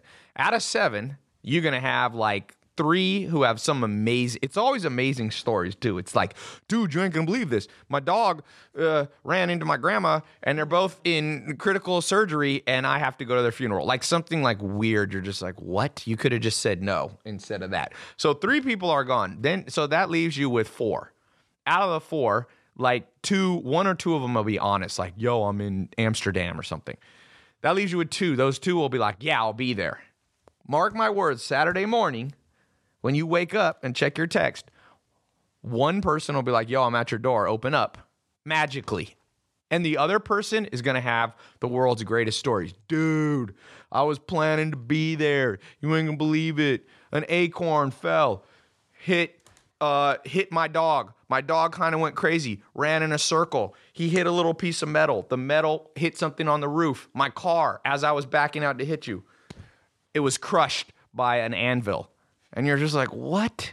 And they're like, but but next time I'll be there, dude. You know I'll be there for you. That's like about starting a business. You're gonna meet for every 10 people who are like, dude, I'm on my entrepreneur track, man. I'm gonna do big things. You're gonna three of them just fall off the plant. You don't even know what happened. They're done. They just like you see them 10 years later at they're a barista at Starbucks. And then you get those four people who are I had I had a friend like this. He's actually related to me. Someone related to me. And he's like, he has a daughter, and he's just like, I can't get a job. He's like, there's no he's like conspiracy one of my family's like conspiracy king, dude. Insane conspiracies. Like just things that just I'm like, really? It's like, yeah, man, like China's not real. It's like an invention. And I'm like, what are you talking about? He's like, what, have you ever been to China? I'm like, no. He's like, then how do you know it's there? I'm just like, that is the worst argument. I, I fucking, I've never met your grandpa, but I bet you you're here, therefore there's a grandpa. Like you can use principles of logic, right? That's called a posteriori and a priori logic. Some things are obvious. So I said, You got a daughter, dude. You have to get a job. So I said, I promise you I have the formula for you to make money. He goes, What? I said, Go down to Sunset Boulevard. This is a true story. I said, Go talk to 20. He had worked in the restaurant business. He goes, There oh, no one's hiring. That's what he told me. He's like, No one. I'm like, Yes, I am sure in the city of Los Angeles with 13 million people in the metropolitan area, that you're right. There's probably not one restaurant in need of help. You are a fucking genius. So he goes, I said, Go to 10 places. You will have a job tomorrow. So he's like, All right, I'm to take your word for it, dude guess what? World's most amazing story. I forget what it is now. He's like, I went to one. I got in a fight with the chef or so. I'm like, you got in a fight on a job interview? Like, like he's like, yeah, and they didn't hire me. I'm like, you punched the chef. Like, it's you not going to get a job. And then that was the only one he went to. And he's like, see, it didn't work. I said, you went to one and you got in a fight. It's like really, and he's just like, "See, I told you." And he has like massive theories about the government. He's like, because this was when unemployment was high. But do you know what unemployment was in America? I mean, in California, in like after the recession, it was at twelve percent. Now, let me for those some people are stupid and don't understand economics. Let me explain it. Let me give you a micro, quick economics lesson. You want unemployment to always be at least six percent. It's it means that people feel like they can change crappy jobs. When unemployment gets too low, when it's at like 1%, it means we're in such a recession, nobody will quit the job that they hate. So you want 6% recession uh, in unemployment. So L, so the United States and Southern California got to 12%. So that means for every 100 jobs, only 6 were gone. And that just still means that 988 people out of 100 are still employed. And you know, out of those six unemployed, at least half of them, it's their fault. They're dumb or they're, they're what Brad said, full of excuses, man. Full of excuses. So someone said, Tyre, your guests bored. Are you bored, Alex? Not at all. Alex just always looks like that. Alex This is my bored face. By, Normal Alex is face. bored by humanity. Do you ever get bored by humans? Uh, yeah, all the time. Not by you. Not by you. You're amazing. I'm I'm not quite as boring. All right. Yeah. I'll just add, uh, this is honestly a dream come true right here. I mean, when I first, you, when I first saw your commercial, first got your course, I was like on uh, on my bed in my parents' attic, and I'm like, one day, Were you No. calibrating? I was not calibrating. Zach, you've ruined my phrase, calibrating. Everyone It was envisions only you. because you said uh, people have to learn to calibrate themselves. So Oh. that's that's why I went. Go ahead. Zach relates to anything with the word self in it to self love. And, well, And what? that's not true. hey, keep going. I didn't mean to Oh cut yeah, you no, off. no, no, no, not at all. I was He was say- giving a profoundly touching. He was giving his profound. Like it's Just been a thought dream out. of my life. And Zach's like, no, I'm self calibrating here. But honestly, man, it's it's uh it's really you know dream come true. And I tell my people that either like message me on Instagram or follow like my YouTube or something like that. Um, that you know we are a prime example of you know instead of like you don't really have to go to college. You can if you want to, but if you invest in yourself uh, through like educational courses and just really following what you know people who are already where you want to be at like it's almost a guaranteed path you know it's kind of like a cheat code but most people are just you know like you say all the time so cynical always doubtful Right. and we're like that's totally fine you guys can you know keep being doubtful you keep being cynics like we'll just take all that knowledge Oh, we'll dude, apply it. love the 100%. cynics. yeah, yeah. and, and then we'll just run The with cynics it, you know? are one. Le- you know what people people ask me what I think about gay rights. Okay, there's a little. This is a little bit. Um, the YouTube phone needs to be moved that way. Uh, people ask me about gay rights, and and some dudes don't like, don't think there should be gay rights. Some people in the world, right? And I'm going, if you're a straight guy, wouldn't it be ideal if every guy was gay except you? Because that means any woman you liked would have to date you or else if you're so bad that you'd even then not date you. But assuming like it's less competition. I know that's I'm not trying to insult anybody and talk about gay rights. I'm just saying it makes no sense to care if other people are gay. It doesn't rub off and like people are like They say worried. they say it's only gay if your balls touch. Is that, is that what it is? Thank you for that. Yeah. Zach, Zach, do you have a comment? About uh, balls touching? Yeah. That's only if your balls touch. Other than that, it ain't gay. No, but it's the same way when you see people being stupid. Like sometimes people are cynical of the stuff that I do. I'm like, great. That's one less. Like with you guys, it's like, oh, you don't believe we make money drops. Somebody earlier was like, I don't believe your businesses make a hundred grand a day. I'm like, great. That means you are crossed off the list of humans that might compete with me. And that's also why you're probably not making any money. No. Because you don't believe shit. But, you know, unfortunately, people are taught that. You know, they're taught that in school, they're taught that by their parents, they're just taught it by society. You know, always, you know, that's too good to be true. It probably is. Why, why, why is that the case? Why is that the case? Yeah, the only way it's too good to be true is if you're like my friend who told me, Tai, let's invest in this South American venture. We put 150 grand in Monday. This is a true story. He goes, he goes, give me 150 by Monday. By this Monday, by Friday, we'll have 300,000. That's too good to be true. I said, what are we gonna do, dude? My buddy, my childhood friend, is gonna import um, TV, flat screen TVs from the US to Argentina and double our money in five days. I'm like, it takes more than five days to even ship to South America. They go on boats, man. So I'm like, but that's too good to be true. But the overall thing, the overall message that Brad's saying, which is like Think and Grow Rich, the book. If you first can conceive of an idea, right? If it's possible to conceive it, and it's within your circle of competence. There's some stuff you can conceive that you can't do. I'm a realist. Like if if I can if I conceive in my mind that I'm going to be a better basketball player than LeBron James, it ain't happening. LeBron James, six foot eight, 280. He's uh, a freak of nature. He's been playing basketball since he was, you know, five. He already has how many rings do you have? Four, Zach? I think he got four rings. I don't know. I'm a, I'm a, I'm a, I'm a, I'm a LeBron Jordan got four. fan. I'm never going to be as good. So there are some things that you can conceive. Three rings. He's got two with Miami, one with Cleveland. Yeah, three rings. But I could conceive myself playing basketball in my mind. Oh, I could conceive I'd be great at basketball, but it's not going to happen. But within my circle of competence, that's different. And so when you as you learn more, you expand your circle of competence. Before you guys met me, your circle of competence did not include drop shipping. But now you could conceive, like last month, you made seventy five thousand drop shipping. Um, you could conceive a possibility where you could do five hundred thousand a month.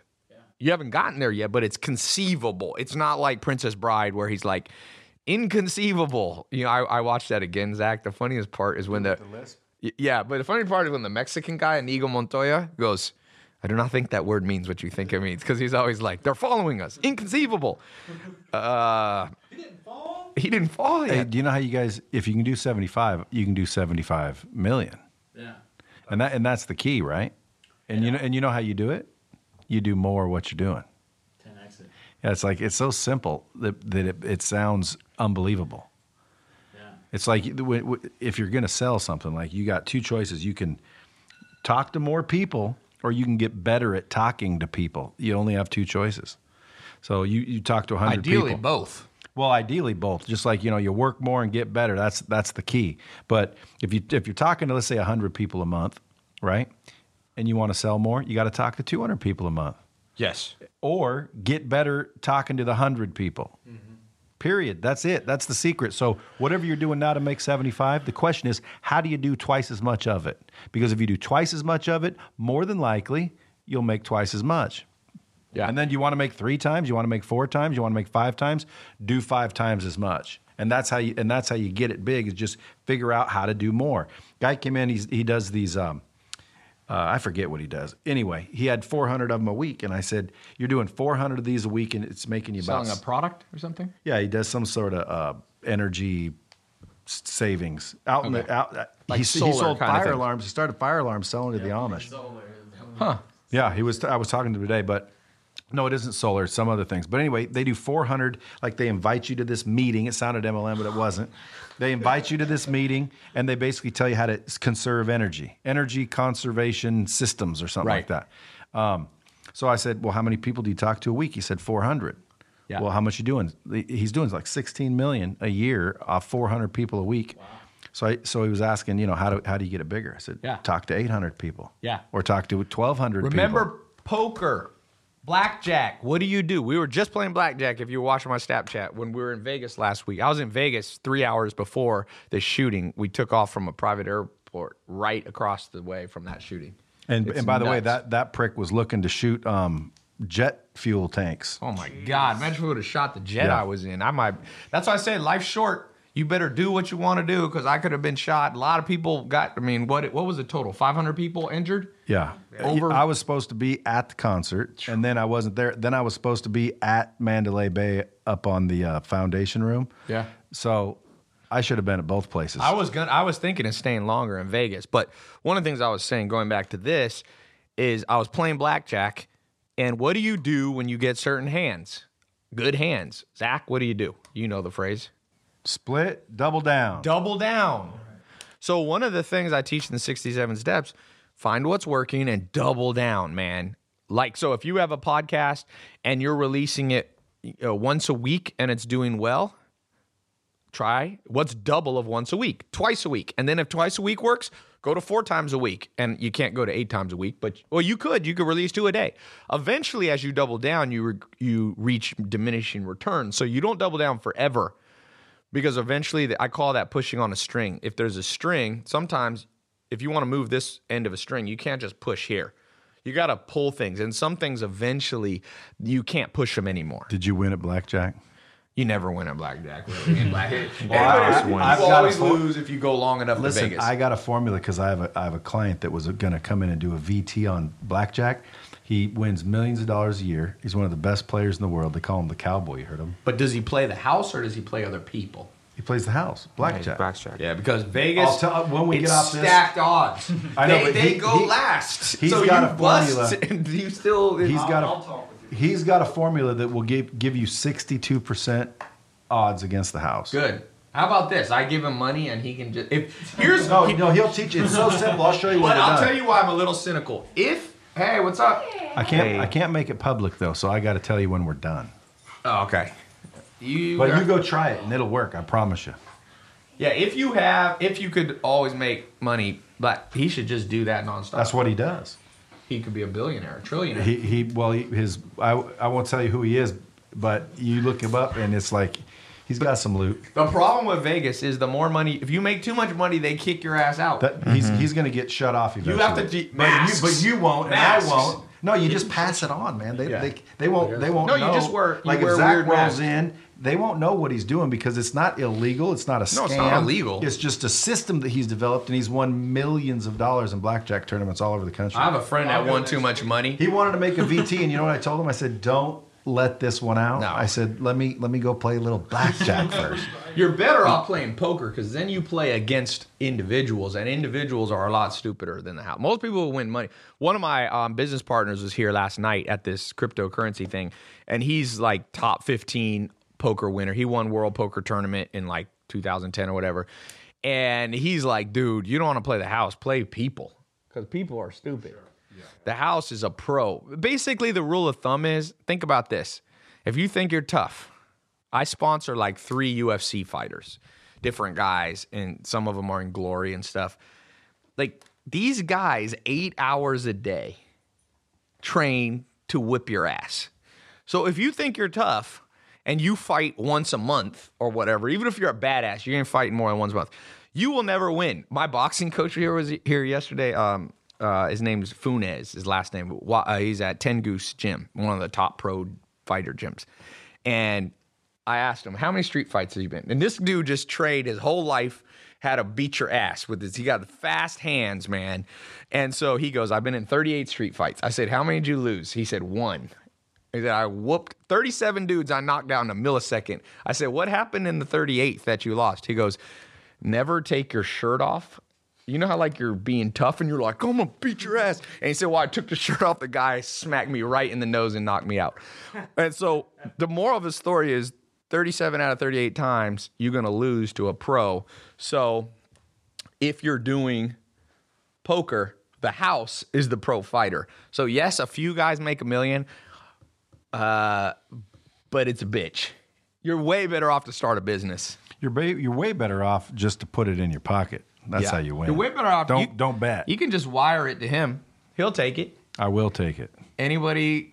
Sometimes I'm like, I should stand outside the casinos and before people go in, just go. You know, you could just give me that money. like you ain't walking out with this money. Well, however much money you have, you are gonna walk out with less. The, the, you know what the dealer told me? I said, "What's the worst story?" He said, "This dude who came in who didn't have much money lost one hundred ten thousand in ten minutes playing him high roll, high, high stake blackjack." That's a sad ass day. I bet you, you know, I was talking about the ripple. We were talking about earlier the ripple effect. You got to understand there's something called, there, there was a, a book written years ago. It's called Butterfly Theory. You know Butterfly Theory? It's based on math. And it basically says hurricane that happens in Miami that hit, you know, the hurricane that hit um, Pan, uh, Puerto Rico and hit Houston and all that. A butterfly flapping its wings in Indonesia can start a hurricane in Florida. The small effect of the wing, wings, it picks up speed. It causes this cause and effect, this cause and effect. The next thing you know, you have 90 mile an hour winds blowing. in Puerto Rico, what? They're not going to have power for six months or something like that?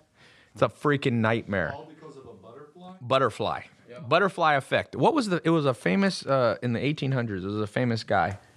Um, what's his? It was a mathematician, not. Pascal, but one of those guys. But- Descartes. yeah, it's not Descartes. Uh, it, Descartes was like in the 17 earlier than that. But what happens is in the world now- Fibonacci. Fibonacci's way before. Way I'm before that. I'm That's gonna- You guys are in the wrong like- century. yeah. I'm gonna Google. You're in the wrong Why century. farts are more powerful than a butterfly flapping its wings. So Zach's gas is causing. Well then, well then, You, should be in are Puerto Rico liable. right now. Yeah, you got some liability. Did you throw paper towels like Trump did? Did you see that? Trump was throwing paper towels at people in Puerto Rico. He got blasted for that. Somebody said, "Son, this is so funny." It's not Blair Pascal, blah Pascal. It's not blah either. when he said blah Pascal. But the point being, your life is also a ripple effect. So small, stupid decisions or small, intelligent decisions are what end you up making millions, like we're talking about, whether you're 21 or you're 200 years old. People are going to live to 200. It's not. What do you think, Andrews. Alex? It's What are the not odds? Andy Andrews, is it? Odds of what? Living Humans to living be to 200 in our lifetime. pretty high. What do you think will be the main means of medical breakthrough that causes us to live to 200? You want to freeze himself. stem cell. about this is, uh, Immune system. Yeah. Um, preparing immune system. Uh, figuring out glycation, methylation. These are cell level degenerations. Cleaning the blood. Yeah, bone. So blood is immune system and blood. Yeah. Um, bone. How uh, tissue engineering is another breakthrough. So being able to 3D print a new kidney for you Right. with your own cells. Yeah. So By the way, all- we need more people to be entrepreneurs because it's entrepreneurs that'll make people live to 200. There will be academics. There's a need. I'd say 50% of people should go to college and 50% of people shouldn't. There are, there, you know, Alex got a PhD from Berkeley University Do of? Maryland. yeah. Yeah, Yours Alex in is a- Maryland, Alex is that's the MBA. first time I ever heard a degree get actually get paid off. that's awesome. Well, Steve, Yeah. I had I had lunch with Steve Ballmer not too long ago. He made 32 billion. He's got a Harvard degree. Because of his degree. Mm, well, he met. You know what? What's good about sometimes going to college? He went to Harvard and met this guy, not very well known guy now named Bill Gates. Yeah. Mm-hmm. So it's also who you Proximity. You go yeah. to Harvard. You're already smart if you go to Harvard. You go to Harvard for connections, man. What if I tell you this guy's name of the butterfly? Will you know it? Yeah. Okay, it's not Norbert Wiener, is it? No. what? What website are you It says, on? it says Norbert Norbert Wiener. Norbert Wiener or Edward Lorenz Are it's Lorenz and Henry It's Lorenz. Poincaré. By the way, are you on Crank Anchor's website? No, it's Wikipedia. He's like Henry Wiener, Big Wikipedia, Wiener, Look right there. Norbert Wiener. Big Wiener. Norbert Norbert Wiener and Edward Lorenz. Yeah, it's Lorenz that I, I did. No, it's Poincaré. That's the guy, Poincaré. Poincaré. What's that say? Say it out loud. Norbert Wiener. this is a man whose parents hated him. Although, if you go back in time to like the See, if I- if 1800s, my last name people was are Wiener- naming their kids Garfield. If my last name was Wiener, I'd name my kid Meaner. So he'd Meaner be- Wiener? Yeah, What about because he's already going to get screwed with. what about Biggs? Like Biggie Smalls? Big Wiener? Big Wiener would be a badass name. What I would you? named my kid Harry? Harry Yeah, I knew- Wiener. I knew it. I knew it. or uh, Tiny. Zach said he'd name his, he'd nickname his son Tiny. Well, if you loved up, him, you'd, Tiny na- Wiener? If That you would loved be him, you'd name horrible. him Tasty. What is the? oh God! Dude, you guys What's are the just worst name? See, like my name's Brad Lea, and they were going to call me Brock, and, and my mom made my dad change change it. He was laughing. I was going to be Broccoli. No, you should have been Bruce Lee, man. I would change my name if my last name was Lee right now. There's no greater badass than fucking Bruce Lee. Infected. Infected wiener. That's what I would name my kid. the joke doesn't work because there's no first name of infected. Yeah, that's Part of the joke is it has to be tiny works better. I'm teaching Zach the structure of jokes. Tiny works because there's actually people nicknamed Tiny. Get it? There's not infected is not as funny. But thank you for that. One eyed? You know people named One Eyed? Yo, One Eyed Wiener. What's up, bro? Someone, oh yeah. Now, guess what every comment is about? Someone said Harry Peter would be a good name. Someone said Seymour Wiener. Seymour. Is there a Seymour Wiener here? Uh, let's see. What else do we have? Deadeye. What else do we have? Meaner. This is where you. This is where, um, it is very profitable to get names from. How do we get, how do we get from making millions to names of wieners? because we this is a I promised you on this hour that we go all over the place. You never know what to expect. It's called entertainment. For all of you who wonder why I post stuff on Instagram like you know Lamborghinis and all that, partly it's because it's my life, but also because you got to keep things entertaining. But the main problem in the public school system, it's boring. I remember at 14, I went to this school called Carnage. It's a horrible name too. It's literally called Carnage. It's in the inner city. It was in the South in Raleigh, North Carolina. It was a messed up school, but I went there and um, so like whatever 13 14 years old and they're like english class everybody here has to read this book and i liked books but this was an inner city kid they don't like books and they gave us siddhartha now let me just put it this way i'm an adult i don't want to read siddhartha i really didn't want to read a siddhartha these are kids in the ghetto this was the ghetto it was called carnage there was rap battles. There was wars. There was people killing each other. And they're like, let's read Siddhartha, a subtly highbrow academic metaphor book. And it that's one of the problems in the world. You know what he should have read? I'll tell you one book that every kid that I give will read. It's called The Iceman. And the Iceman is the story of the man who killed the most people in history. He was a mafia hitman. He's a definition of the OG of an OG. When he went to prison, you know how you get like a, a little uh, a teardrop for every person you killed?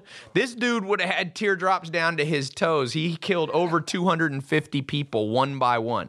They said in prison nobody messed with him. He was like God when he walked down there. Partly he was six foot seven, and when they came to arrest him, finally the FBI uh, sh- they did not catch him. You know how, he never got caught? He said never have a friend. He had zero friends until he made friend with one per- poor guy. He finally in his like 50s was like, I'm to let my guard down. I'm to make friends with somebody. He made friends with the guy who was an FBI informant and ended up turning him in and he so the po- yeah, he was. You know what's cra- the crazy thing is, I was reading this book and he had a temper when he was young, and I was like, this dude reminds me of me, just his temper. And then I flipped the page and it's like born on April 11th. For those of you who believe in astrology, that's my birthday. And Aries have a temper. The first guy, whoever, he was bullied in school. Bullying is messed up. I never thought bullying was that bad until I started doing psychology tests on tens of thousands of people. Bullying destroys people. So if you got kids in school, bullying is better off to have them illiterate than bullied. He got bullied and then he grew into, he was six foot when he was like 13. And he said he went home, he lived in the projects of Philadelphia. And this one kid would always make fun of him and push him around and punch him. And he said, I walked straight to my closet. I took off the metal closet rod that you hang stuff. I walked down to the projects. I, there was four of the bullies sitting there, and they just were like, "What? What?" And he said, "I broke all of their knees. It broke all." That was the first time he ever took out his temper. The second time he was playing pool with somebody, and the dude talked too much crap, and he waited till the guy went in his car, and he poured gasoline and set him on fire. And he's like, "I walked for two blocks hearing the guy screaming." That- the that- point of the works. story is when I've given this book to illiterate people, like I, one of my brothers hasn't read one book in his life. I gave him this book. I kid you not, he was staying with me for a week. I looked over for three straight days. He was in a chair reading this Iceman book. He was like, "Holy crap! I've never heard of a dude like this." So the public school system and every person, you got to have entertainment mixed in to uh, education. Even me, like I structure my life. I have the simplest structure for life. In the day, I never do anything fun. I mean, I do. Well, let me just take it back. I never do. Like, I never go to a movie in the day, ever. Like zero movies in the day. I never like will watch Netflix in the day. Zero. I just divide my day in two parts. The day is like working, and then the second it's like eight at night every day. Once it comes eight at night, I'm like I'm having fun. So if you watch my Snapchats, like nighttime is when you'll see like pretty girls, or you'll see like me going out, or at clubs, or at movies. Like you have to be able to create a schedule that includes work, but you have to have fun in it too. And that's why people are like, dude, you're the most motivated person. I'm like, who wouldn't be motivated if they were me? I only have to work for like eight to 10 hours, and then I know something fun is going to happen. School system, you want to learn how to read? Read one book that's going to teach you about education, like one business book, and one Iceman book. That's just insane. That's just like I got it because you'll. what happens is you'll reprogram your brain literally at a if you had an fMRI machine, a functional magnetic resonance resonance imaging imaging machine. That's the one that checks how your brain works. It lights up. You will actually rewire your whole brain. And the main thing, and I'm going to end on this, is that by the time we're 18 years old, the hardwiring of our brain for most of us was completely screwed up. 50% of people grow up in divorce family. My mom was divorced twice. 50% of people, I mean, the amount of abuse, bullying, the amount of people who grow up like with a nice life by the time they're 18 is like one out of three now, right? So your brain is rewired. Helen Fisher is this professor of love, and she says like every human gets a love map by the time you're 18, and it's like wires. Like if you go into your back, I'm gonna give away this MacBook Air here in a second. If you go into here, there's not wires anymore, there's chips, but it's the same shit. It used to be wires, now it's processor chips, okay? But if you look closely at a processor, it looks like there's little wires. There's like little teeny connectors. That's how your brain is. And then the wires connect incorrectly. It's just like a bomb. If you try to, you know how they're always like movies, is like cut the red wire, cut the blue wire. If you do it wrong, you explode and die. And most people's wiring was so connected incorrectly, whether it be in business, whether it be in career, whether it be in money, whether it be in love, that basically their life is slowly, slowly uh, detonating. Like, and so by the time, by the time, that's why. Did you know there's so much antidepressant use in America that for the first time in history, this was a, just an article I read on wherever uh, Smithsonian or National Geographic. The fish in the Great Lakes in Michigan, all these lakes, they're not running away from predators. You know why? They got so much Celexa, Lexapro, Prozac that people are taking. They're peeing it into the toilet. It's slowly making its way into the rivers and lakes. And every fish that they're basically measuring in in lakes is on antidepressants. like, but you know why people need antidepressants? There's two different reasons. One is you have actual some genetic issues. That's the minority of people. The majority is you got your brain wired incorrectly. Why do you think women stay with men who beat them up? The average woman getting beat up stays in that relationship like it's some magical Valentine's. Oh, he's so romantic. He give you know he knocks me out once a week. That happens all. I have a cop. I have a friend who's a LAPD. You know that fifty percent of LAB, LAPD calls every day, and I think there's five or ten thousand calls a day, domestic violence.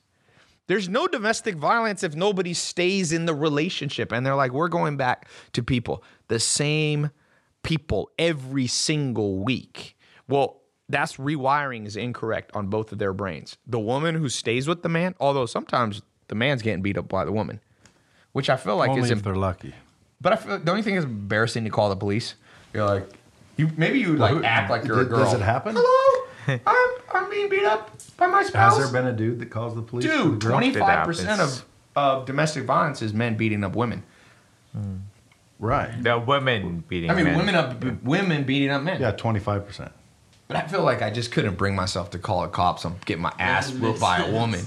I'll keep that shit to myself and go to my grave. Just take your ass beaten. I would just tell all my friends, "Yo, Stop do it, I'll saying, leave." stop saying whatever you said to get your ass beat. And, I'd be like, and, I fell, you know, I fell down the stairs. don't tell your friends. I fell down the stairs.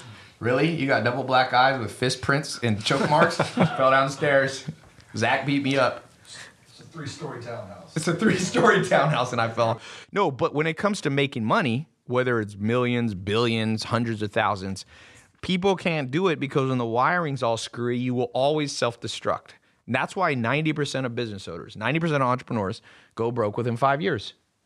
Because for I'll give you one practical way that the brain is miswired, is needs to be rewired. I read roughly 70% of people when they reach one obstacle. It could be anything going to the gym, starting a business, whatever, sales, cold calling. After one kind of difficulty, 70% of people quit at one. Too much pain. Then by the time you get to two mistakes, or th- uh, two obstacles, 90% of people. Now, uh, you're going to like this, Alex, because you're a math guy.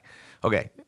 Only 10% of people will persevere after three mistakes because most people have been wired, and this is what you said earlier, that mistakes are a, uh, or obstacles are a signal you should stop. Like some people have it. Me and Alex learned obstacles are the signal you're about to make big money because everything that makes money was hard. Elon Musk said to build Tesla, to build Solar uh, City, and to build SpaceX was so hard he wouldn't want to do. He'd rather have pins and needles put into his eyeball than do it again. That's how hard it was. But it made him the only man alive who started three companies worth a billion dollars simultaneously, and he's worth 15 to 20 billion dollars, right? Okay, so most people are wired, ooh, it's hard. My mom, my dad, my school system taught me stop. A few people actually see the signals of risk, like you were talking about, the signals of difficulty is a signal this is a money maker. Anything that's easy, I promise you, will not make much money. So what happens is, guess how many uh, failures the average millionaire has? 16. No, three. Three. Three failed businesses. 10% of the world has all the money.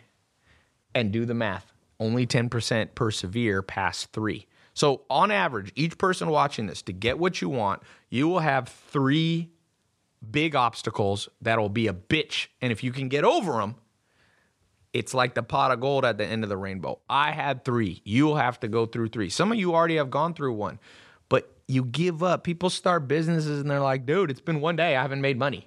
It's like, oh my God. It just imagine you're at a nightclub. I got a friend named K. Khan. This dude, not the best looking guy in the world, probably the worst breath I've ever smelled. I used to call him, we used to call him Bad Breath K. Always, There's a nickname. always, no, always met a girl 100% of the time we went to a nightclub. 100% of the time. This dude would be going home with a girl. She wasn't always a looker, but he wasn't a looker either. Good looking dudes would go home alone sad. And this was his formula. I, I've never seen a man have zero fear of failure. He would go up, let's say there's like 10, gr- we went to Vegas one time, 10 girls. Like, you know how they have those little bachelorette parties in Vegas? There's like 10 chicks, like, woo, all drunk. He would go up, he'd always started the prettiest, which did not go well for him because he wasn't pretty. He'd go up to the first one and be like, just like, hey, uh, and talk. And you'd see her be like, and then he was so not subtle, he would walk, he would turn to the next one and be like, hey, you want to go to an after party with me? And inevitably, he would go all the way, and by about seven, eight, or nine, somebody would say yes. And if you take that, so he was wired correctly. He's and just- guess what? he's just he asking more of 'em. No, but he married a pretty chick. Me and my friend went to his wedding. We're like, dude, never cheat on this girl. You will never get better than this girl. It's like just a pretty blonde hair, blue. Like he's like, if you met Kay, you would understand. Hopefully, Kay's not watching this, but if you knew him, you would understand. Somebody forwarded. but he was correctly wired. Like he was correctly wired. Like if you're a dude and you're single and your wiring is like, I walk up to a girl, she says no, therefore, I think like literally half the men in the world. If they go up, get the balls to go up to a girl in a club that they think's pretty, and they talk to her, and she's like, "I'm married" or some shit like that, like girls do, real annoying, ah, nah, nah, something like that. They're just devastated. Like their balls go up into their body, you know, you ever seen uh, The Office where uh, Dwight Schrute says, "I can retract my balls into my body"? Well, that's most guys. If you can be like K Khan, my friend, Bad Breath K. you know why I think he can do it? DNA. His last name is. is Khan. Does anybody else know a man Genghis? with a Genghis la- Khan. He's from Pakistan, my friend. Uh, Kay, I guarantee you, his great great grandfather is Genghis Khan, and Genghis Khan conquered the damn world. He probably passed on He his was genetics. Mongolian. He wasn't Pakistani. Dude, yeah, he it went went through the everywhere. entire world, man. He had the most. though. So Doesn't matter. It's just uh, had mean, doesn't babies matter. He all was over the Mongolian. place. No, but he No, went down to yeah. Pakistan and slept with Pakistani women. Oh, Trust me. true that. True that. I that. like that spin. He slept with. At the And end he of- slept with Look, them. at the end of the day, that your buddy, your buddy with the bad breath, he talks to more girls Yeah. than anybody else. See, most most guys that because I had a buddy like that named Rich, ugly dude. I couldn't believe it. And one day I'm like, how does this dude get so many chicks? And I'm, and he's like, I don't get a lot of chicks. I'm like, you don't? He said, no. Matter of fact, most of them tell me no. And I'm like, what are you talking about? He goes, dude, I asked 100 of them out, only one says yes. And I'm thinking, that's the deal, dude. You're asking 100 of them out, Yes. and no one else will. He's Look, making up for he's making it up on volume. volume. And you got to do that in business. You want to make you a never million know bucks. when one of them says yes. Exactly. You just ask. sometimes, sometimes you get a one that you know that you gotta put some goggles on, beer goggles. You got to do the Zach technique. I once had a party at my house when Zach first moved to Hollywood, and he decided this is when he had a big beard. He decided he was gonna get a lot of liquid courage, talk to a lot of women. so how many heard drink? How many? How much did you drink, Zach? It wasn't a decision. I didn't decide. How much did you drink? I was just mixing alcohol. He mixed. This dude- scotch and He had tequila. scotch. Who mixes scotch and tequila I and mixed it. vodka? I drank scotch, Nobody. and then I'd go drink tequila. Then I'd go drink vodka. Like, So I was he drank mixing- so much that I was at my front door of my house and he comes over and I'm like, this dude's about to hurl all over my wood floors. So I was like, dude, go across the street in the bushes. So he disappears. I look down there. He's all crouched over, vomiting. There was like 500 people. There's like 400 girls at my house. Here he is throwing up. I go back inside. I'm like, all right, he's good. I come back about 10 minutes later. Zach's in the house talking to a girl up close. Just like, ah, ah. That's not true. Yes, it is. He changed the story. You don't. I walk up to him. He has chunks of vomit all in his beard, but he never looked in the mirror. He's just chatting up women. I said, dude, go in the bathroom. He came out and he goes, I'm so embarrassed. He literally moved back to Charlotte after that. You were living in LA.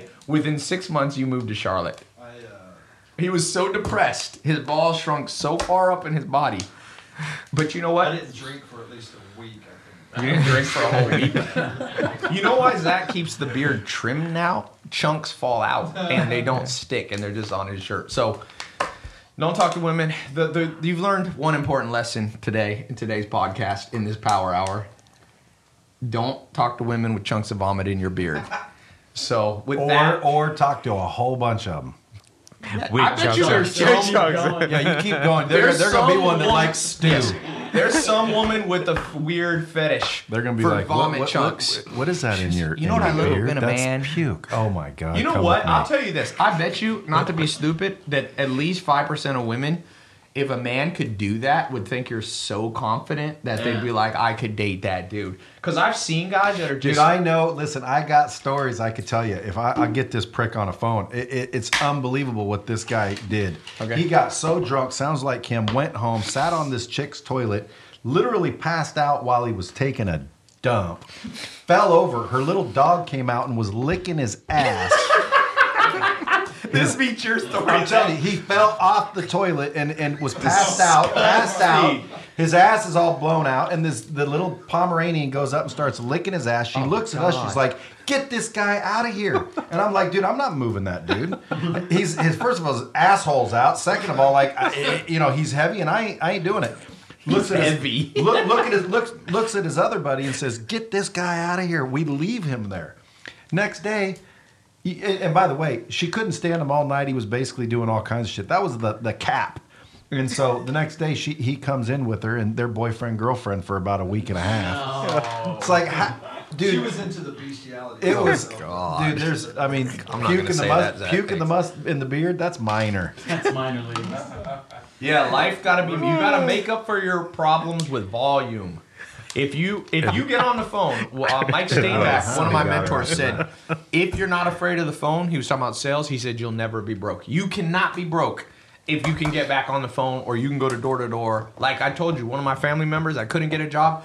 You will always have a job if you are not afraid to walk in hundred bit offices. Always True. Like the zero chance. I don't care if the U.S. economy is at 1929 levels. Even in 1929, people were getting jobs. Now you probably had 50% unemployment, but that means 50% were employed. That's when I got my first job. 1929. That's right. Man, you look good. Are you on the Alex? Are you cleaning out your blood or something? Changing blood. No, but I, but I need to know how to do that. All right, let's Okay, give out I'll this let MacBook you know. Air to wrap this up. Otherwise, you're gonna have to call me Lestat. Here we go. Come say hello, Gabby. We we needed a female on the call. yes, call. for sure. We have a professional dancer, not a stripper. Here, come over here. Not a stripper. Here, let me, No. let, She's a- let, she's let, a me let you sit here. Not a stripper. You sit right here. Oh, you're replacing. Oh, hi, Dawn. Thanks. Oh, is that what Lexi's down there? Yeah. Yeah. Here, look in here. Hi. Say hello to everybody. Hi guys. What's up? Um, so we're gonna give away this MacBook Air. Can you hold this? Sure. She's holding it. Let me do a one little Snapchat, and then we're gonna. One of the things we're talking about here on this on today's episode is what Mike Stainback told me. He said, if you're broke, uh, you can always fix it if you're not afraid of the phone. What he meant by like, it's impossible to be unemployed if you're willing to walk in 100 businesses and talk to them about a job. One will always, always hire you out of 100. Now, that takes some time, that takes some balls, that takes some guts, but it's better than being broke. It's impossible to go completely broke if you're willing to talk to people. If you start networking more, if you start getting on the phone more, seek and you will find. That's a 2,000 year old principle. It hadn't gone out of style. Seek and you will find. Knock and the door will be opened up to, uh, unto you. Knock on enough doors, man. We were talking about my buddy who's the worst looking guy in the world, but always has a girlfriend because he will talk to 100 women a night at a club. and believe it or not, there is one woman somehow vulnerable enough and sad enough and lonely enough that. me. No, no, not you. You wouldn't date my friend, I'm pretty sure. That just made it into the Snapchat. Just series. made it right in time. So, all right, let's give this away. Um, ba-da-da. Okay. We are going to give away, as I promised, based on one of the principles that we talked about. I know what I'm going to do. So this is going to go fast. Be ready.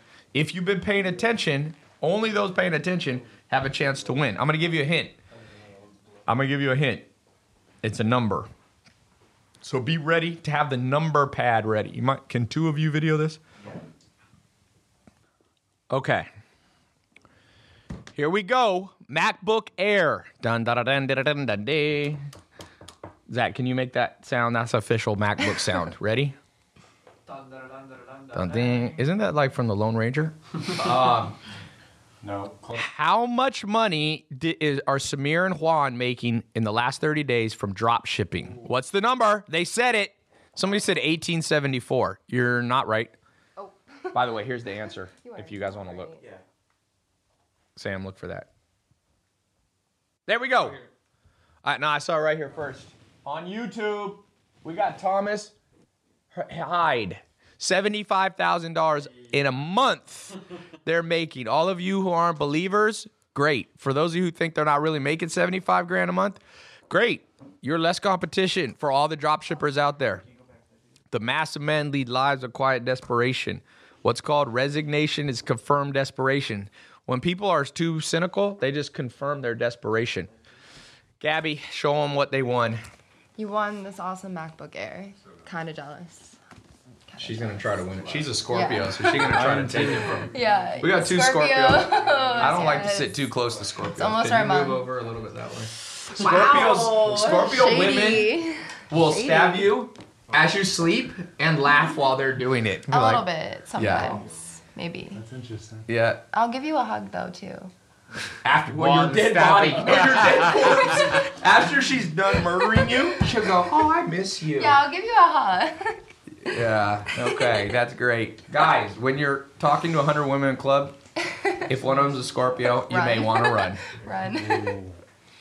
Is that true? Have you ever thought about killing somebody? Be no, honest. I, we're not that bad. I haven't. no, we're really not that Ever bad. thought of revenge? Revenge for Revenge sure. is- yeah, But revenge because it was like it. deserved. Sometimes, yeah, but then I stop myself because I'm like, eh, that's Every karma. Scorpio has thought about revenge. For sure. Yeah, They're like, "No, no, no, definitely. I don't believe in astrology. Do you believe in revenge? Hell yeah. Yeah, revenge is hard to. in Yeah, game hard theory, you have to be careful of revenge. There's something called mixed signaling. So basically, the best approach to life behavior is called tit for tat. They used to think. TFT, it's called. Basically, you start out ni- nice with all people and then you reciprocate. So if they, you start out nice with somebody you meet, and if they're an asshole, then you react instantly by being an asshole back to them. It's, it creates what's called equilibrium in game theory. But there's one problem with it. I've been reading more and more advanced. Game theory is the most fascinating academic theory out there right now. It's not that new. If you've seen the movie uh, with John about Nash, um, A Beautiful Mind with Russell Crowe, he won the the character won a Nobel Prize in real life in economics. But what happens, and this is what you Scorpios have to remember: The reason that getting revenge sometimes is a mistake is so you think you're reacting to something bad that's been done for you, but we get mixed signals. Perfect example. I was dating this girl who lived in Norway. I'll never forget. She went back to Norway to visit her family, and we were skyping just to keep up. And I re- I said, "You're you're low key," and she wrote, "Fuck you." like oh. she's like, "You're you bitch ass." Blah, blah, blah. Oh, no. And I was like, her name was Martha. I'm like, Martha, low key is a positive thing in California. It means like you're like a laid back chick. You can like, you'll watch a football game. And she had gone to Google Translate and put in low key into Norwegian means retarded. so I had been like, you're a slow ass retard in her mind. So she retaliated. and the problem too is, once she rea- yeah. retaliated, I didn't like her anymore. I'm like, Yeah. if this girl's that ready. Right, to, like- so what happens is Scorpios take heat. She was a Scorpio. Um, I forget what she was, but you Scorpio or Scorpio like people that are quick to extract exact re- revenge, make sure they were actually doing something Right, wrong. right. And that's why the more there's a more powerful theory than tit for tat. It's called CTFT, which is contrite tit for tat. So let's say me and Juan are friends and I meet him and I'm nice to him and he's nice to me and I'm nice to him and we go back and forth. That's tit for tat. But all of a sudden, I say something to Juan like, you're low key. And he misunderstands it as a negative. What you do is he looks, before he extracts revenge, he first looks at my last behavior before that. If it was positive, he gives me one pass. That's what contrition means. Contrition means being a little bit like humble and forgiving. So he gives me one pass. So if I say to him, you're low key, and he thinks that's an insult, he still comes back one more time nice to me. And then if I do it again, something asshole, then he reacts negatively. So basically in life, you should be before you extract revenge, give them one more time to redeem themselves. Unless they did something so obviously heinous, then you can, you know, mess with them. But for the most part, I recommend the contrite tit for tat. Little side note. So don't be stabbing people in bed. I won't stab anyone Okay, in bed. Don't worry. Okay. Just in real life. All right. Talk to you guys soon. Thanks for being on the podcast. Boom.